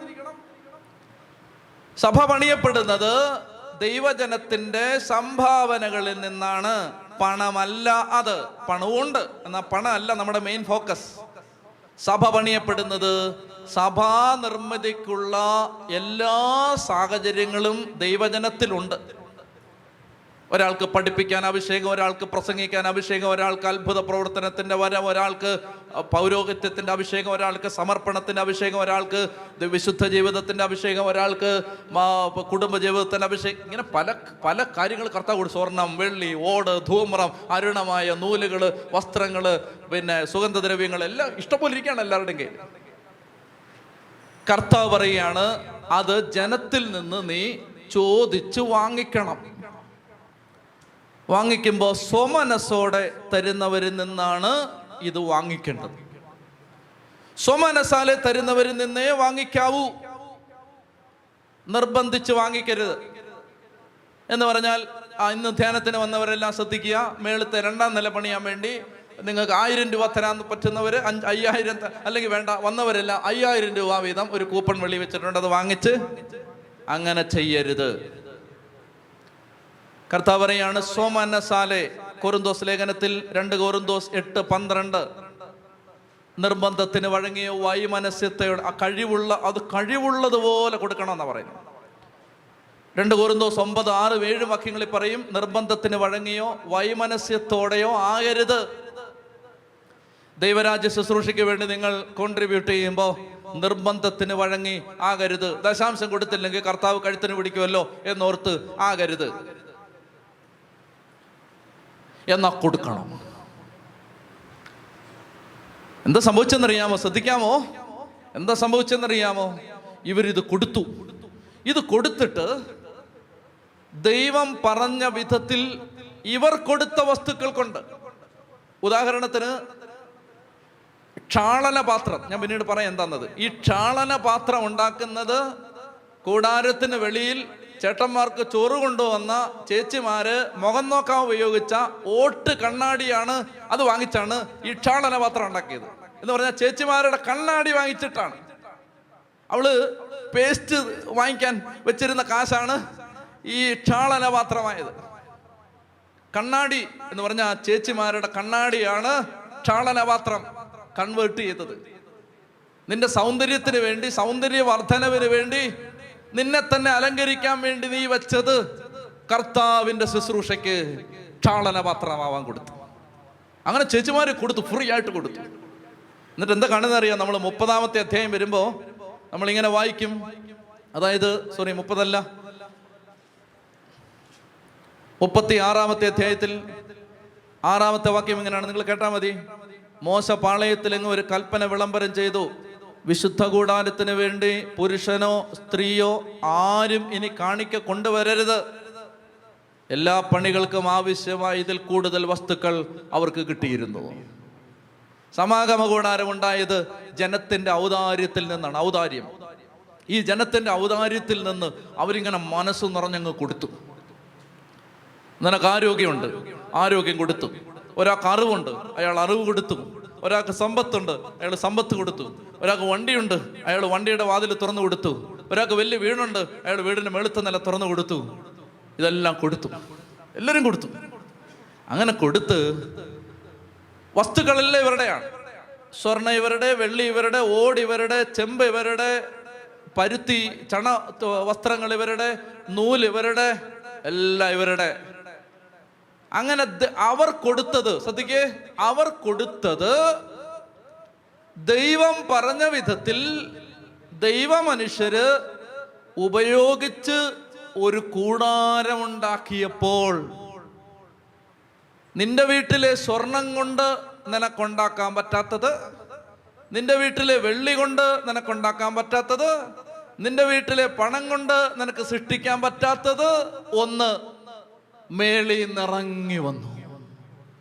നിന്റെ വീട്ടിലെ സ്വർണം നിന്റെ വീട്ടിലെ വെള്ളി നിന്റെ വീട്ടിലെ ഓട് നിന്റെ വീട്ടിലെ വസ്ത്രങ്ങൾ നിന്റെ വീട്ടിലെ പാത്രങ്ങൾ നിന്റെ വീട്ടിലെ സുഗന്ധദ്രവ്യങ്ങൾ. ഇത് നീ വീട്ടിൽ വെച്ചിരുന്നാൽ നീ നിനക്ക് ഇഷ്ടമുള്ള വിധത്തിൽ ഉപയോഗിച്ചാൽ ദൈവമഹത്വം ഇറങ്ങി വരില്ല. ദൈവമഹത്വം ഇറങ്ങി വരാൻ വേണ്ടി നിന്റെ കയ്യിലുള്ളത് നീ ഉദാരതയോടെ കൊടുത്തപ്പോ ദൈവം പറഞ്ഞ വിധത്തിൽ മോശ അത് ഉണ്ടാക്കിയപ്പോ നാൽപ്പതാമധ്യായം പുറപ്പാട് നാൽപ്പത് ഇങ്ങനാണ് തീരുന്നത്. കൂടാരത്തിന്റെ മുകളിൽ മഹത്വം ദൈവ മഹത്വം ഇറങ്ങി വന്നു. ജീവിക്കുന്ന ദൈവം നീ ഉണ്ടാക്കിയ ആ സ്ട്രക്ചറിലേക്ക് ഇറങ്ങി വന്നു. നിന്റെ കുടുംബത്തിലേക്ക് ഇറങ്ങി വന്നു. ചതി പറഞ്ഞേ ഹാലേലുയാ എന്റെ പ്രിയപ്പെട്ട സഹോദരങ്ങളെ അതായത് നമുക്ക് ദൈവം തന്നിരിക്കുന്നത് നമ്മൾ ദൈവ ശുശ്രൂഷയ്ക്ക് വേണ്ടി ദൈവരാജ്യത്തിന് വേണ്ടി കൊടുക്കുമ്പോൾ ദൈവം അതിലേക്ക് അങ്ങ് ഇറങ്ങി വന്നു. ഇങ്ങനെയാണ് ചെറിയ ജീവിതങ്ങൾ ഭയങ്കര സംഭവങ്ങളായിട്ട് മാറിയത്. അരെന്ത് ചെയ്തു? ഒരാൾക്കുണ്ടായിരുന്ന ഒരു അറിവ് ഒരാൾക്കുണ്ടായിരുന്ന ഒരു കഴിവ് ഒരാൾക്കുണ്ടായിരുന്ന ഒരു അഭിഷേകം ഒരാൾക്കുണ്ടായിരുന്ന ഒരു ജ്ഞാനം ഒരാൾ കർത്താവിന്റെ കയ്യിലോട്ട് കൊടുത്തു. കർത്താവിന്റെ കയ്യിലോട്ട് കൊടുത്തപ്പോൾ കർത്താവ് പറഞ്ഞു ദേ അതിനെ ഇങ്ങനെ ഉപയോഗിക്കാൻ പറഞ്ഞു. അവർക്ക് ഇഷ്ടമുള്ള പോലല്ല. ഇതിനെ എടുത്തിട്ട് ഈ കണ്ണാടി അടിച്ച് വരത്തി കൈ കഴുകാനുള്ള പാത്രം ഉണ്ടാക്കാൻ പറഞ്ഞു. അപ്പോൾ ആ പാത്രത്തിൽ കൈ കഴുകുമ്പോൾ അഹറോൻ ശുദ്ധീകരിക്കപ്പെട്ടു. കണ്ണാടി വെച്ചോണ്ടിരുന്ന അഹറോൻ ശുദ്ധീകരിക്കപ്പെടുവോ? ഈ കണ്ണാടിയിൽ ചേച്ചി എത്ര നോക്കിയാലും എത്ര നോക്കിയാലും ഇത് ശുദ്ധീകരിക്കപ്പെടുവോ? ഇല്ല. പഴയ പോലെ തന്നെയാണ് ചേച്ചി. ചേച്ചിക്ക് ഒരു മാറ്റവും വന്നിട്ടില്ല. എന്നാൽ ഈ കണ്ണാടി ക്ഷാളനപാത്രമായപ്പോ അഹറോൻ ആ പാത്രത്തിൽ കൈ കഴുകുമ്പോ അഹറോൻ ആ പാത്രത്തിൽ നിന്ന് വെള്ളമെടുത്ത് കാൽ കഴുകുമ്പോ അഹറോൻ ക്ലീൻ. മഹാപുരോഹിതനെ ശുദ്ധീകരിക്കാനുള്ള ക്ഷാളനപാത്രമായി ഈ ചേച്ചിയുടെ മുഖം നോക്കുന്ന കണ്ണാടി കൺവേർട്ട് ചെയ്യപ്പെട്ടു. അവർക്ക് പറഞ്ഞേ ഹാലേലുയാ. എന്റെ പ്രിയപ്പെട്ട സഹോദരങ്ങളെ ശ്രദ്ധിച്ചിരിക്കുക. അപ്പോൾ ദൈവം പറഞ്ഞ ക്രമത്തിലാണ് ഇതെല്ലാം ഉപയോഗിക്കുന്നത്. ഇനി നമുക്ക് അതിന്റെ വിശദാംശങ്ങളിലേക്ക് പോകാം. ഇരുപത്തി അഞ്ചാം അധ്യായത്തിൽ അങ്ങനെ ഏഫോത് പുറസ്ഥാനം അലങ്കരിക്കാനുള്ള ഗോമേതക വൈഡൂരി രക്തങ്ങളെല്ലാം തരാൻ പറഞ്ഞു. ജനം കൊടുത്തു. ദൈവം പറയുകയാണ് എട്ടാം വാക്യം ഞാൻ അവരുടെ ഇടയിൽ വസിക്കാൻ അവർ എനിക്കൊരു വിശുദ്ധ കൂടാരം അത് വെച്ചുണ്ടാക്കണം. ഞാൻ കാണിച്ചു തരുന്ന മാതൃക അനുസരിച്ചായിരിക്കണം കൂടാരവും അതിലെ ഉപകരണങ്ങളും നിർമ്മിക്കുന്നത്. ഇത്രയും പിടി കിട്ടിയോ? ഇത്രയും പിടി കിട്ടിയോ? ഒന്ന് കണ്ണടച്ച് കരങ്ങൾ സ്വർഗത്തിലേക്ക് ഉയർത്തിക്കേ. ഇനി നമ്മൾ ആ സ്ട്രക്ചറിലേക്ക് പോവാണ്. എന്താണ് അവർ ഉണ്ടാക്കിയത്? നന്നായിട്ട് കൈ ഉയർത്തിക്കേ നന്നായിട്ട് കണ്ണടച്ച് നന്നായിട്ട് പ്രാർത്ഥിക്കണം കർത്താവ് ഇതെല്ലാം മനസ്സിലാക്കി തരണം. നിങ്ങളുടെ മനസ്സിൽ ഇതെല്ലാം പതിയണം. എല്ലാം വ്യക്തമായിട്ട് പതിയണം. അതിന് ദൈവം കൃപ തന്നാലേ പറ്റൂ. എന്റെ വാക്കുകൾ പരിമിതമാണ്. ദൈവം കൃപ തരണം. നന്നായിട്ട് സ്തുതിച്ചേ. ഹാലേ ലുയാ യേശുവേ നന്ദി യേശുവേ. സ്തുതി യേശുവേ. ആരാധന. Hallelujah hallelujah hallelujah hallelujah hallelujah hallelujah hallelujah ഹല്ലേലൂയ യേശുവേ സ്തുതി ആരാധന ആരാധന ആരാധന ആരാധന ആരാധന ആരാധന ആരാധന ആരാധന ആരാധന. ഹല്ലേലൂയ ഹല്ലേലൂയ ഹല്ലേലൂയ ഹല്ലേലൂയ ഉച്ചത്തി പറഞ്ഞേ ഹല്ലേലൂയ ഹല്ലേലൂയ അതായത് ശ്രദ്ധിച്ചിരിക്കുക. അതായത് ഈ എന്താണ് ഈ സമാഗമ കൂടാരം? ഞാൻ ഇപ്പൊ കാണിച്ചു തരാം. ഇവിടെ നോക്കിക്കോണം. ഇത് കാണാമോ? ഈ ടേബിൾ കാണാമോ? കാണാമോ? ഈ ടേബിൾ കാണാമോ? വെളിയിരിക്കുന്നവർക്ക് കാണത്തില്ലെങ്കിൽ ഇത് ഇതൊരു ടേബിളാണ് ഇത്. ഈ ടേബിൾ ഇത് ചതുരാകൃതിയാണ്. അല്ലേ? ഏ? ഏതാ? എന്താണ്? ഏ? സ്ക്വയർ റെക്റ്റാങ്കിൾ അതെ. റെക്റ്റാങ്കിൾ ആണ്. റെക്റ്റാങ്കിൾ അത് തന്നെ. ആ സമ സമചതുരോ റെക്റ്റാങ്കിളോ ആ. മതി മതി. നിങ്ങളുടെ അറിവ് മതി. ഇത് ഇത് റെക്ടാങ്കുലർ ഷേപ്പാണ് ഇതിന് അതായത് നീളം കൂടുതൽ വീതി കുറവ്. അപ്പൊ ഇതുപോലെ ഈ ഷേപ്പിൽ ഇത് കാണാമോ? ഇതുപോലെ അഴികൾ വെച്ച് അഴികൾ വെച്ച് അഴികൾ വെച്ച് അഴികൾ വെച്ച് അഴികൾ വെച്ച് ഈ സ്പേസിൽ ഇതൊരു തുറസായ സ്ഥലമാണ്. ഇതൊരു ഗ്രൗണ്ടാണ് ഈ ടേബിൾ ഒരു ഗ്രൗണ്ടാണ് ഈ ഗ്രൗണ്ടിൽ ഇത് ഇങ്ങനെ അഴികൾ വെച്ച് അഴികൾ വെച്ച് അഴികൾ വെച്ച് അഴികൾ വെച്ച് ഇങ്ങനെ നാല് വശത്തും കെട്ടി കെട്ടി മറച്ചിരിക്കുന്നു. വേലി കെട്ടി തിരിച്ചിരിക്കുന്നു. മനസ്സിലാവുന്നുണ്ടോ? ഇത്ര മനസ്സിലായോ? അപ്പൊ ഇവിടെ എല്ലാം അഴികളുണ്ട്. അതിനെല്ലാം കണക്കുണ്ട്. എത്ര എണ്ണം വേണം? അതെല്ലാം ഉണ്ട്. എന്നിട്ട് ഈ ബൈബിൾ കാണാമോ? ഏ? ഇതിപ്പോ നോക്കിക്കോണം. എന്തൊരു പാടായത് ഇത്. കാണാമോ? ഇവിടെ. ഇതിന്റെ കുറച്ച് മുൻഭാഗത്ത് ഈ തുറസായ സ്ഥലം ഇങ്ങനെ അഴികൾ കെട്ടി തിരിച്ചിരിക്കുന്നു. അതിന്റെ മുൻഭാഗത്ത് വേറൊരു കൂടാരം. വേറൊരു കൂടാരം. കുറച്ച് ഇച്ചിരൂടെ കഴിയുമ്പോൾ നമുക്ക് ടി വി എല്ലാം വരും. അപ്പം ഞാൻ ഇത് ഒന്നുകൂടെ കാണിച്ചു തരാം. ഇത് വേറൊരു കൂടാരം. ഇവിടെ ഇതിനകത്ത്. അപ്പൊ ഇതിങ്ങനെ കെട്ടിത്തിരിച്ചിരിക്കുകയാണ് പിടികിട്ടുന്നുണ്ടോ? ഇത് ഈ ഹോൾ ഈ ഹോൾ ഇങ്ങനെ നീളത്തിലും വീതിയിലും കിടക്കുകയാണ്. അപ്പൊ ഇവിടെ ഈ മതിൽ മതിൽ കാണാമോ? കാണാമോ? മതിൽ ഇത് ഈ ചുവര് ഈ ചുവര് ഇതുപോലെ കെട്ടി തിരിച്ച് തിരിച്ച് തിരിച്ച് ഈ നമ്മുടെ ഈ ഹോൾ എങ്ങനെ കെട്ടി അടച്ചിരിക്കുന്നോ അതുപോലെ ഇത് കെട്ടി അടച്ചിരിക്കുകയാണ് മനസ്സിലാവുന്നുണ്ടോ? മനസ്സിലാവുന്നോ? ഇതാണ് സമാഗമ കൂടാരത്തിന്റെ പുറത്തുള്ള സ്ട്രക്ചർ ഇതിനകത്ത് ഈ കെട്ടി അടച്ചിരിക്കുന്ന മുള മുകൾ കെട്ടി അടച്ചിട്ടില്ല മുകൾ വശം തുറന്നു കിടക്കുകയാണ്. ഈ ചുവര് മാത്രമേ ഉള്ളൂ. ചുവരെന്താണ്? പലകകൾ കൊണ്ടാണ്. പലകകൾ ഇങ്ങനെ കുറെ എണ്ണം നിരത്തി വെച്ച് അതിനകത്ത് തുണി ചുറ്റി ഉണ്ടാക്കി വെച്ചിരിക്കുകയാണ്. ഇതിനകത്ത് ഇതൊരു കൂടാരാന്ന് വെച്ചോ. ഇതൊരു വേറൊരു കൂടാരം. ഈ കൂടാരം ഇത് തുറന്നു കിടക്കല്ല. ഇതിന്റെ മേളിൽ അടപ്പുണ്ട്. നാല് വശത്ത് അടപ്പുണ്ട്. ഈ കൂടാരത്തിനകത്തോട്ട് കയറുന്നതിന് ഇവിടെ ഒരു തിരശീലയുണ്ട്. പിടികിട്ടിയോ? അപ്പോൾ വലിയ ഒരു സ്ട്രക്ചർ അതിനകത്ത് വേറൊരു സ്ട്രക്ചർ ഇത്രയും പിടികിട്ടിയോ? പിടികിട്ടിയോ? ഓക്കെ. ഈ വലിയ സ്ട്രക്ചർ അതിനകത്ത് ഈ ചെറിയ സ്ട്രക്ചർ ഇതിനകത്ത് വെളിയിലുള്ളത് വിട്ടേക്കുക. ഇതിനകത്ത് ഒരു തിരശീല ഇതിന്റെ വാതിലായിട്ട്. ഈ തിരശീല കടന്ന് അകത്തോട്ട് കയറിയാൽ ഇവിടെ ആ സ്ഥലത്തിന്റെ പേരാണ് വിശുദ്ധ സ്ഥലം. വിശുദ്ധ സ്ഥലം. ഇനി ഈ വിശുദ്ധ സ്ഥലം കഴിയുമ്പോൾ ഇവിടെ വേറൊരു തിരശീല ആ തിരശീല കുറച്ചുകൂടെ കട്ടിയുള്ള തിരശീലയാണ് അത് കഴിഞ്ഞ് ചെല്ലുമ്പോൾ അതിവിശുദ്ധ സ്ഥലം. പിടികിട്ടിയോ? അപ്പൊ ഈ വേലി കെട്ടി തിരിച്ചിരിക്കുന്ന ഒരു സ്ഥലം. അതിനകത്ത് വേറൊരു സ്ട്രക്ചർ അതിനകത്ത് കയറാൻ ഒരു തിരശീല ആ തിരശീലക്കകത്ത് വിശുദ്ധ സ്ഥലം വേറൊരു തിരശീല ആ തിരശീലക്കകത്ത് അതിവിശുദ്ധ സ്ഥലം. ഇതിന് മുമ്പിലോട്ടുള്ള സ്ഥലം തുറന്നു കിടക്കുക. ഇത്രയും പിടി കിട്ടിയോ? പക്ഷേ ഇതിന് അതിരുണ്ട്. വെളിയിൽ നിന്നൊരുത്തിന് അതിലേ കയറി വരാൻ പറ്റില്ല. ഇതിലേ കയറി വരാൻ പറ്റില്ല. അതിലേ കയറി വരാൻ പറ്റില്ല. ആകെ കൂടെ വരാൻ. തിരിഞ്ഞു നോക്കിക്കേ. തിരിഞ്ഞു നോക്കാം അങ്ങോട്ട്. ആ വലിയ വാതിൽ മാത്രമേ ഉള്ളൂ. മനസ്സിലായോ? ഒരാൾക്ക് ഒരാൾക്ക് അതിവിശുദ്ധ സ്ഥലത്ത് വരണം. ഇവിടെ ആരാ വരാൻ പോണത്? പ്രധാന പുരോഗതനാണ് വരാൻ പോകുന്നത്. വേറെ ആർക്കും ഇവിടെ വരാൻ അനുവാദമില്ല. ഈ അതിവിശുദ്ധ സ്ഥലത്ത് ഒരാൾക്ക് വരണം. അയാൾക്ക് ഇതിലെ ഒരു വാതിലുണ്ടാക്കി വരാൻ പറ്റില്ല. മനസ്സിലായോ? അങ്ങ് ഒരു വാതിലില്ല. അയാൾ വിചാരിക്കുകയാണ് ഇതിലെ ഒരു വാതിലുണ്ട് ഇതിലെ വരാം പറ്റില്ല. ഈ അതിവിശുദ്ധ സ്ഥലത്ത് വരാൻ എന്താ വഴി? ദേ അതിലേ വരണം. ഒറ്റ വഴിയേ ഉള്ളൂ. ഇവൻ ചാടി കടക്കാൻ പറ്റാത്ത വിധത്തിൽ അത്ര പൊക്കത്തിലാണ് ഇതിന്റെ ചുവരുകൾ ഈ സ്ട്രക്ചർ ഔട്ടർ സ്ട്രക്ചറിന്റെ ചുവര്. ഇത്രയും പിടി കിട്ടിയോ?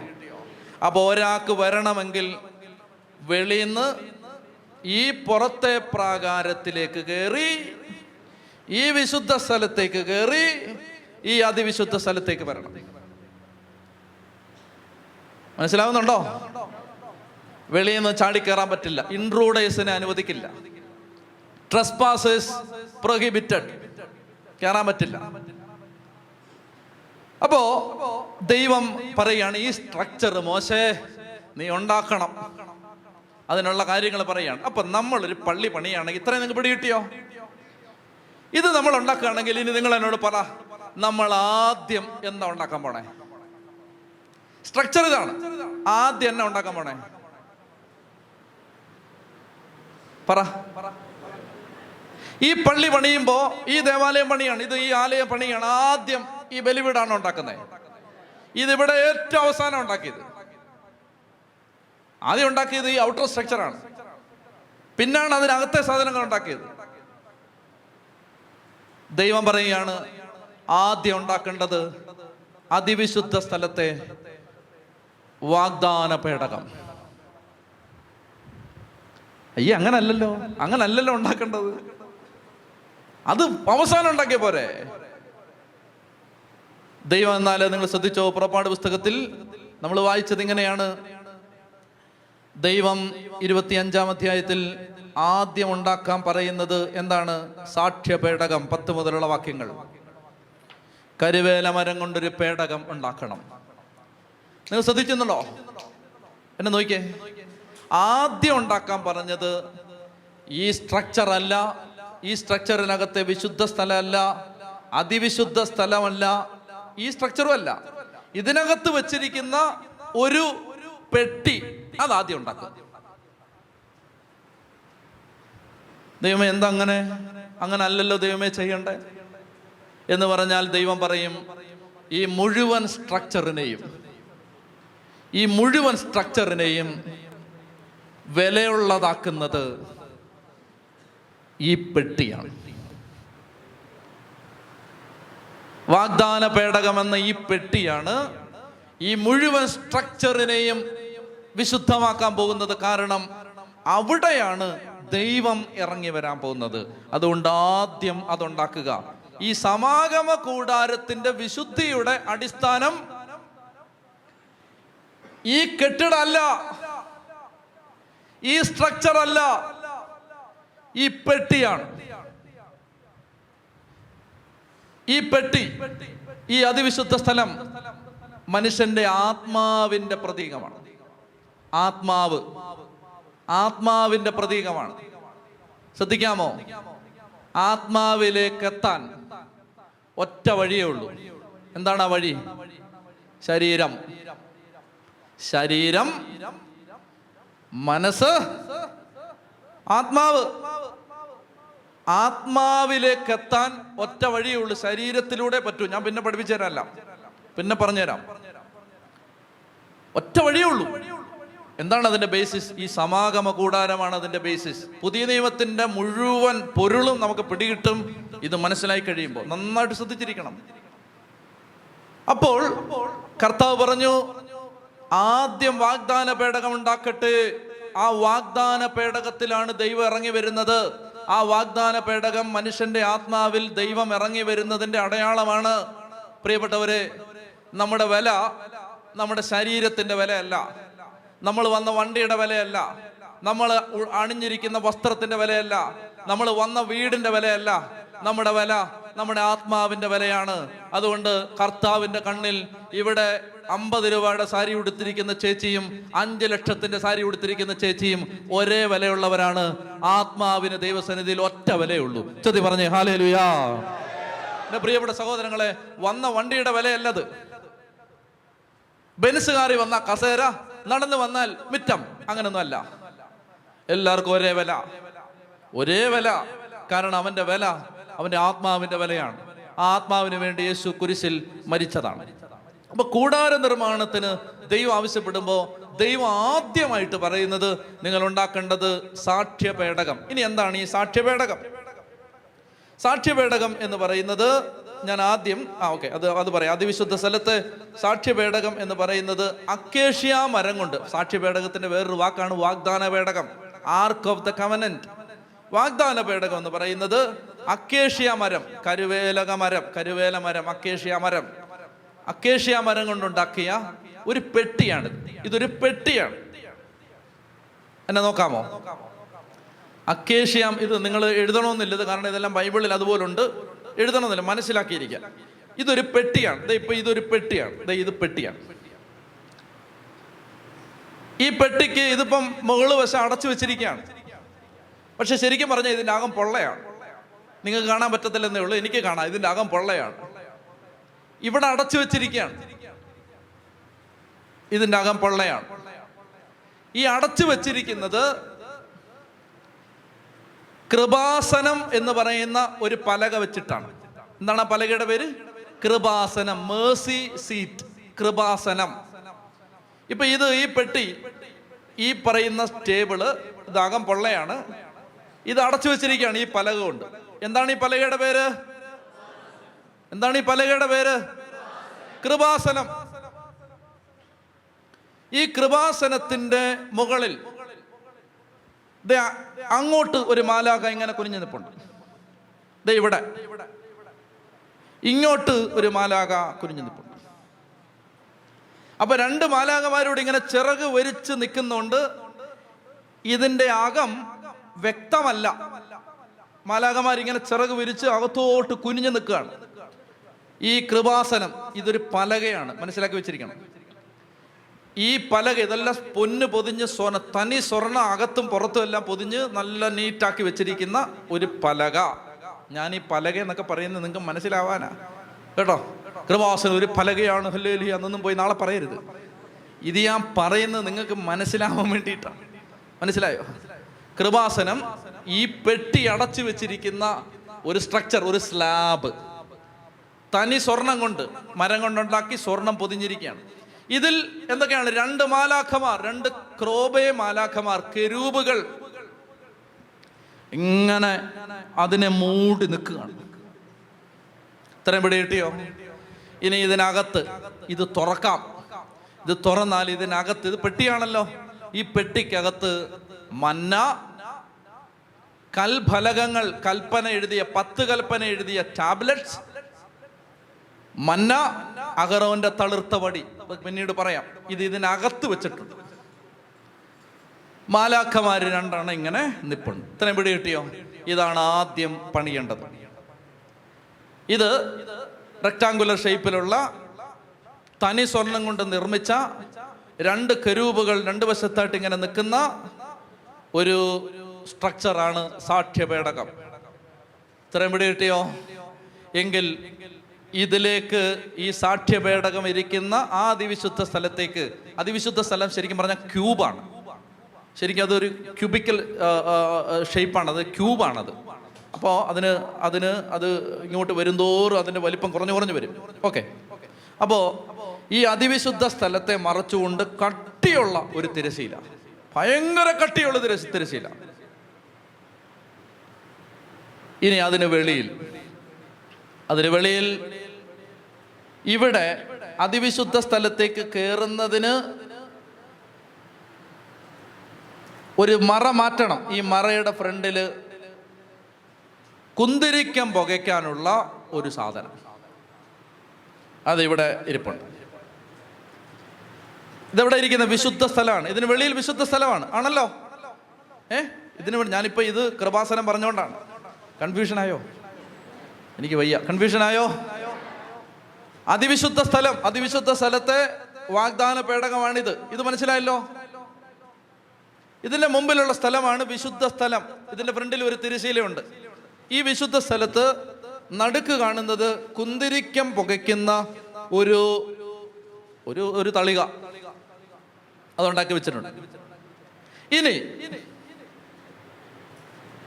അതിവിശുദ്ധ സ്ഥലത്തേക്ക് ഞാൻ അവിടുന്നല്ലേ വരുന്നേ? അവിടുന്ന് ഇങ്ങനെ വരുമ്പോ എന്റെ വലതുവശത്ത് വേറൊരു മേശ വെച്ചിട്ടുണ്ട്.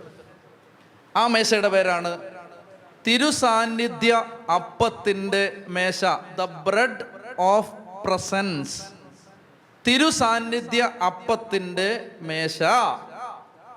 ഇവിടെ. നിങ്ങൾ അവിടെ ഇങ്ങോട്ടാ വരുന്നേ. അപ്പൊ വലതുവശത്ത്.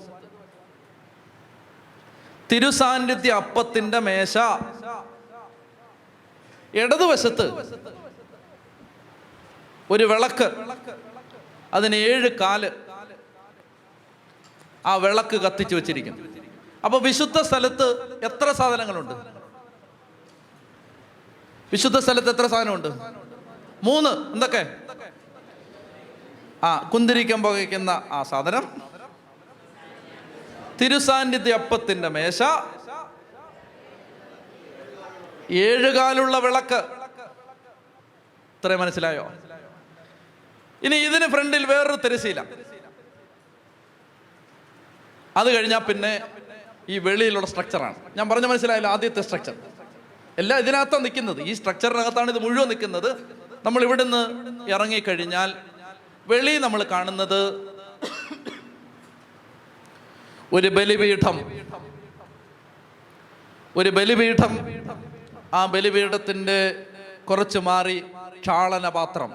കൈ കഴുകാനുള്ള വെള്ളം വെച്ചിരിക്കുന്ന കൈയും കാലും കഴുകാൻ വെള്ളം വെച്ചിരിക്കുന്ന ക്ഷാളന പാത്രം. ഇത്രയുമാണ്. ഇതിനെയും ബലിപീഠത്തിന്റെ മുമ്പിൽ തീ കത്തിച്ച് ഇങ്ങനെ തീ എപ്പോഴും പൊങ്ങിക്കൊണ്ടിരിക്കുന്ന അത് പ്രധാനപ്പെട്ടതല്ല ഇത്രയും മനസ്സിലാക്കിയാൽ മതി. ഇത്രയും പിടികിട്ടിയ ഇതാണ് സമാഗമ കൂടാരം ഇപ്പം നമ്മൾ അതിന്റെ ഔട്ട്ലൈൻ മാത്രമേ പറഞ്ഞുള്ളൂ. ഇനി ഓരോന്നിന്റെ വിശദീകരണം ഉണ്ട് അത് പറയാം. ഇത് വളരെ ശരിക്കും പഠിച്ചാൽ ഇത് നല്ലതാണ്. പഠിക്കണോ ഇത്? പഠിക്കണോ? വേണം. വേണോ? വേണം. ആ അപ്പോൾ നിങ്ങൾ ഇന്ന് ഉറങ്ങിയൊന്നുമില്ല. ഒന്ന് നന്നായിട്ട് ശ്രദ്ധിച്ച് ഇപ്പം നിങ്ങൾക്ക് സമാഗമ കൂടാരം എന്താണെന്ന് മനസ്സിലായി. ഒരു ഐഡിയ കിട്ടിയോ? ഇനി നിങ്ങൾക്ക് ഒരു ഐഡിയ കിട്ടണമെങ്കിൽ ഇന്റർനെറ്റ് ഉണ്ടെങ്കിൽ ഗൂഗിൾ ചെയ്താൽ ചിലപ്പോൾ യൂട്യൂബ് വീഡിയോസ് കിട്ടുമായിരിക്കും അല്ലെങ്കിൽ ചിലപ്പോൾ ഒരു ഔട്ട് ഒരു പടവേലും കിട്ടും. അപ്പോൾ മനസ്സിലാവും ഞാൻ ഈ പറഞ്ഞ ഒരു ഒരു മനസ്സിലൊരു വ്യക്തത വന്നോ ഒരു പടം കിട്ടിയോ? ഒരു സ്ട്രക്ചർ അപ്പോൾ അത് മുഴുവൻ കമ്പടിച്ച് വേലിയിട്ടിരിക്കുന്നു. ആ വേലി പൊതിഞ്ഞു നിൽക്കുന്നത് തുണിയാണ്. പലതരം തുണികൾ. അതിനാണ് ഈ നിങ്ങൾ വിവിധ വെള്ള വെള്ള തുണി വെള്ള വെള്ള നൂൽ ചുമന്ന നൂൽ എന്നൊക്കെ പറഞ്ഞ് വാങ്ങിച്ചില്ലേ? അതെല്ലാം അതിന് വേണ്ടിയിട്ടാണ്. തുണിയുണ്ട്. ഇനി അങ്ങനെ ആ സ്ട്രക്ചർ ആ സ്ട്രക്ചറിനകത്ത് വേറൊരു സ്ട്രക്ചർ ആ സ്ട്രക്ചറിന് ഒരു തിരശീല. അപ്പോൾ അത് പക്ഷേ നാല് വശവും മൂടിയിട്ടുണ്ട്. ഇതുപോലെ നിങ്ങൾ ഇത് മനസ്സിൽ കണ്ടാൽ മതി.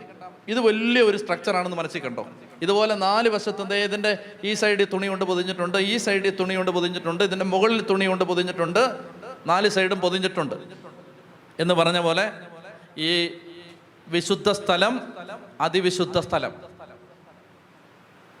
ഇതിന് വെളിയിലുള്ള സ്ഥലമാണ് പുറത്തെ പ്രാകാരം. ഈ സ്ട്രക്ചറിനകത്ത് നിൽക്കുന്ന സ്ഥലം പുറത്തെ പ്രാകാരം.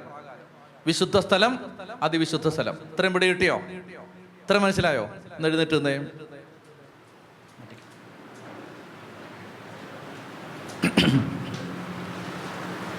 നമുക്കിനി അതിന്റെ വിശദീകരണങ്ങളിലേക്ക് പിന്നീട് പോവാം.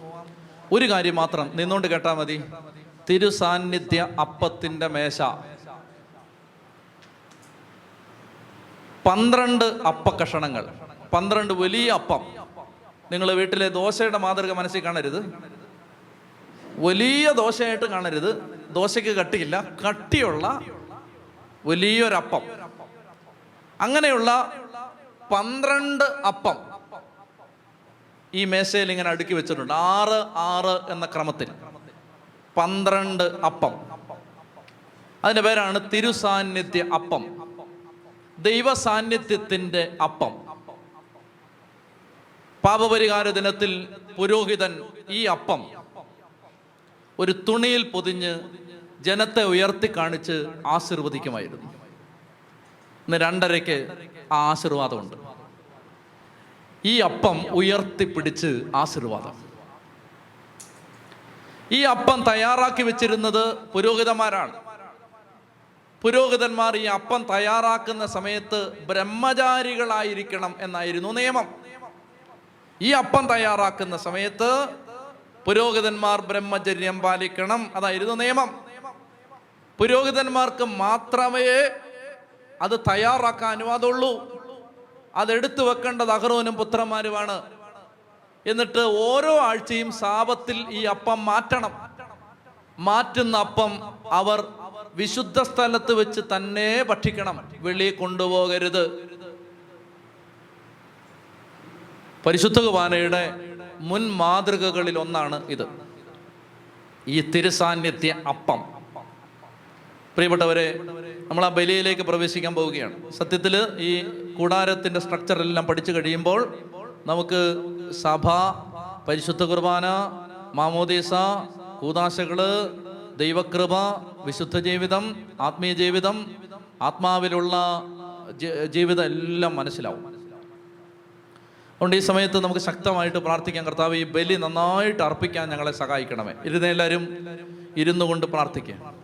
നന്നായിട്ട് കർത്താവെ ഈ ബലി അർപ്പിക്കാൻ ഞങ്ങളെ സഹായിക്കണമേ. കണ്ണടച്ച് കരങ്ങൾ രണ്ട് സ്വർഗത്തിലേക്ക് ഉയർത്തി വിശുദ്ധ കൂടാരത്തിന്റെ മാതൃകയിലാണ് തിരുസഭ പണിയപ്പെട്ടത്. സഭ സമാഗമ കൂടാരത്തിന്റെ മാതൃകയിലാണ്. സ്വർഗീയ ജെറുസലേം സ്വർഗത്തിന്റെ മാതൃകയാണിത്. കരങ്ങൾ നന്നായിട്ട് ഉയർത്ത്. പ്രിയമക്കളെ ഇപ്പോൾ ഇങ്ങനെ പ്രാർത്ഥിക്കണം ദൈവമേ എന്റെ ജീവിതം ഒരു കൂടാരമാണ്. അത് നീ കാണിച്ചു തരുന്ന മാതൃക അനുസരിച്ചാണ് പണിയേണ്ടത്. എന്റെ ജീവിതം ഒരു കൂടാരമാണ്. ആ കൂടാരം ദൈവം കാണിച്ചു തരുന്ന മാതൃക അനുസരിച്ചാണ് പണിയേണ്ടത്. കർത്താവെ എന്റെ ജീവിതം എങ്ങനെ പണിയണം? എന്റെ ജീവിതം എങ്ങനെ രൂപപ്പെടുത്തി എടുക്കണം? അത് നീ എനിക്ക് പറഞ്ഞു തരണം. ഈ ബലി എന്നിലൂടെ എന്റെ കുടുംബത്തിലൂടെ വെളിപ്പെടേണ്ട ദൈവിക പദ്ധതികൾ തുറക്കപ്പെടാൻ ഒരു അഭിഷേകം എനിക്ക് തരണം. കർത്താവ് ഈ പരിശുദ്ധ കുർബാനയിലൂടെ എന്റെ കുടുംബത്തിന്റെ വഴിയും വാതിലും തുറന്നു തരണം. കർത്താവെ സാത്താൻ അടച്ചു വെച്ചിരിക്കുന്ന വാതിലുകൾ ഈ ബലിയാൽ തുറക്കപ്പെടണം. എല്ലാ ബന്ധനങ്ങളും അഴിയണം. ഇന്ന് ഈ ബലിയിലൂടെ ശക്തമായി വിടുതൽ ദൈവജനത്തിന് കിട്ടണം. കരങ്ങൾ നന്നായിട്ട് ഉയർത്തി. പ്രിയമക്കളെ ഒരു പത്തിരുപത് പേര് നിങ്ങളുടെ സ്വരം കേട്ടോട്ടെ. അതിരം തുറന്നൊന്ന് ദാഹത്തോടെ ശക്തിയോടെ സ്തുതിക്കട്ടെ. ഹാലലുയ ഹാലലുയ ഹാലലുയ. ഇടിമുഴക്കം പോലെ സ്വർഗത്തിൽ നിന്ന് യോഗനാൻ കേട്ട സ്വരമാണ് ഹാലലുയ. സർവശക്തന്റെ ശക്തി ഇറങ്ങണം. ഈ ബലിയിൽ ദൈവം ഇറങ്ങി വരണം. അഭിഷേകത്തിന്റെ ശക്തി ഇറങ്ങി ദൈവജനത്തിന്റെ മേൽ കൃപ ഇറങ്ങി വരണം. ഓരോ കുടുംബത്തിന്റെ മേലും കർത്താവെ നിന്റെ ശക്തി ഇറങ്ങി വ്യാപരിക്കണം. എല്ലാ ആധിപത്യങ്ങളെയും കർത്താവെ നീ ഏറ്റെടുക്കണം. കർത്താവെ എല്ലാ അധികാരങ്ങളെയും നീ നിയന്ത്രിക്കണം. എല്ലാ ജീവിത സാഹചര്യങ്ങളിലേക്ക് നീ ഇറങ്ങി വരണം. ഉച്ചത്തി വിളിച്ച മക്കളെ ഈശോയേ. ചങ്കുപെട്ട് വിളിച്ച് പ്രാർത്ഥിച്ച ഈശോയേ. ആരാധന ആരാധന ആരാധന ആരാധന ആരാധന ആരാധന ആരാധന ആരാധന ആരാധന. ഹാലേലുയ ഹാലേലുയ ഹാലേലുയ ചുത്തി പറഞ്ഞേ ഹാലേലുയ സമാഗമ കൂണാരം യേശുക്രിസ്തു കാണിച്ചു കൊടുത്ത പിതാവായ ദൈവം കാണിച്ചു കൊടുത്ത മാതൃകയിൽ മോശ പണിയുകയാണ്.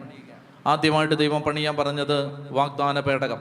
ആ വാഗ്ദാന പേടകത്തിനകത്തുണ്ടായിരുന്നത് മന്ന അഗറോന്റെ തളുത്തവടി കൽപ്പനകൾ എഴുതിയ കൽഫലകങ്ങൾ. ഈ വാഗ്ദാന പേടകമായിരുന്നു അതിന് മീതെ ഉണ്ടായിരുന്ന ആ കൃപാസനം എന്ന ആ സ്ലാബിന്റെ മീതെ സ്വർഗത്തിൽ നിന്ന് ദൈവം ദൈവമഹത്വം ഇറങ്ങി വന്ന് മോശയോട് സംസാരിക്കുമായിരുന്നു. പ്രിയപ്പെട്ടവരെ ഇന്ന് കർത്താവ് ഇറങ്ങി വരുന്ന ആ കൃപാസനമാണ് ഈ ബലിപീഠം. ഈ ബലിപീഠമാണ് ആ കൃപാസനം. ഈ കൃപാസനത്തിൽ ദൈവം ഈ ബലിയർപ്പിക്കുന്ന സമയത്ത് ഇറങ്ങി വന്ന് നമ്മളോട് സംസാരിക്കും.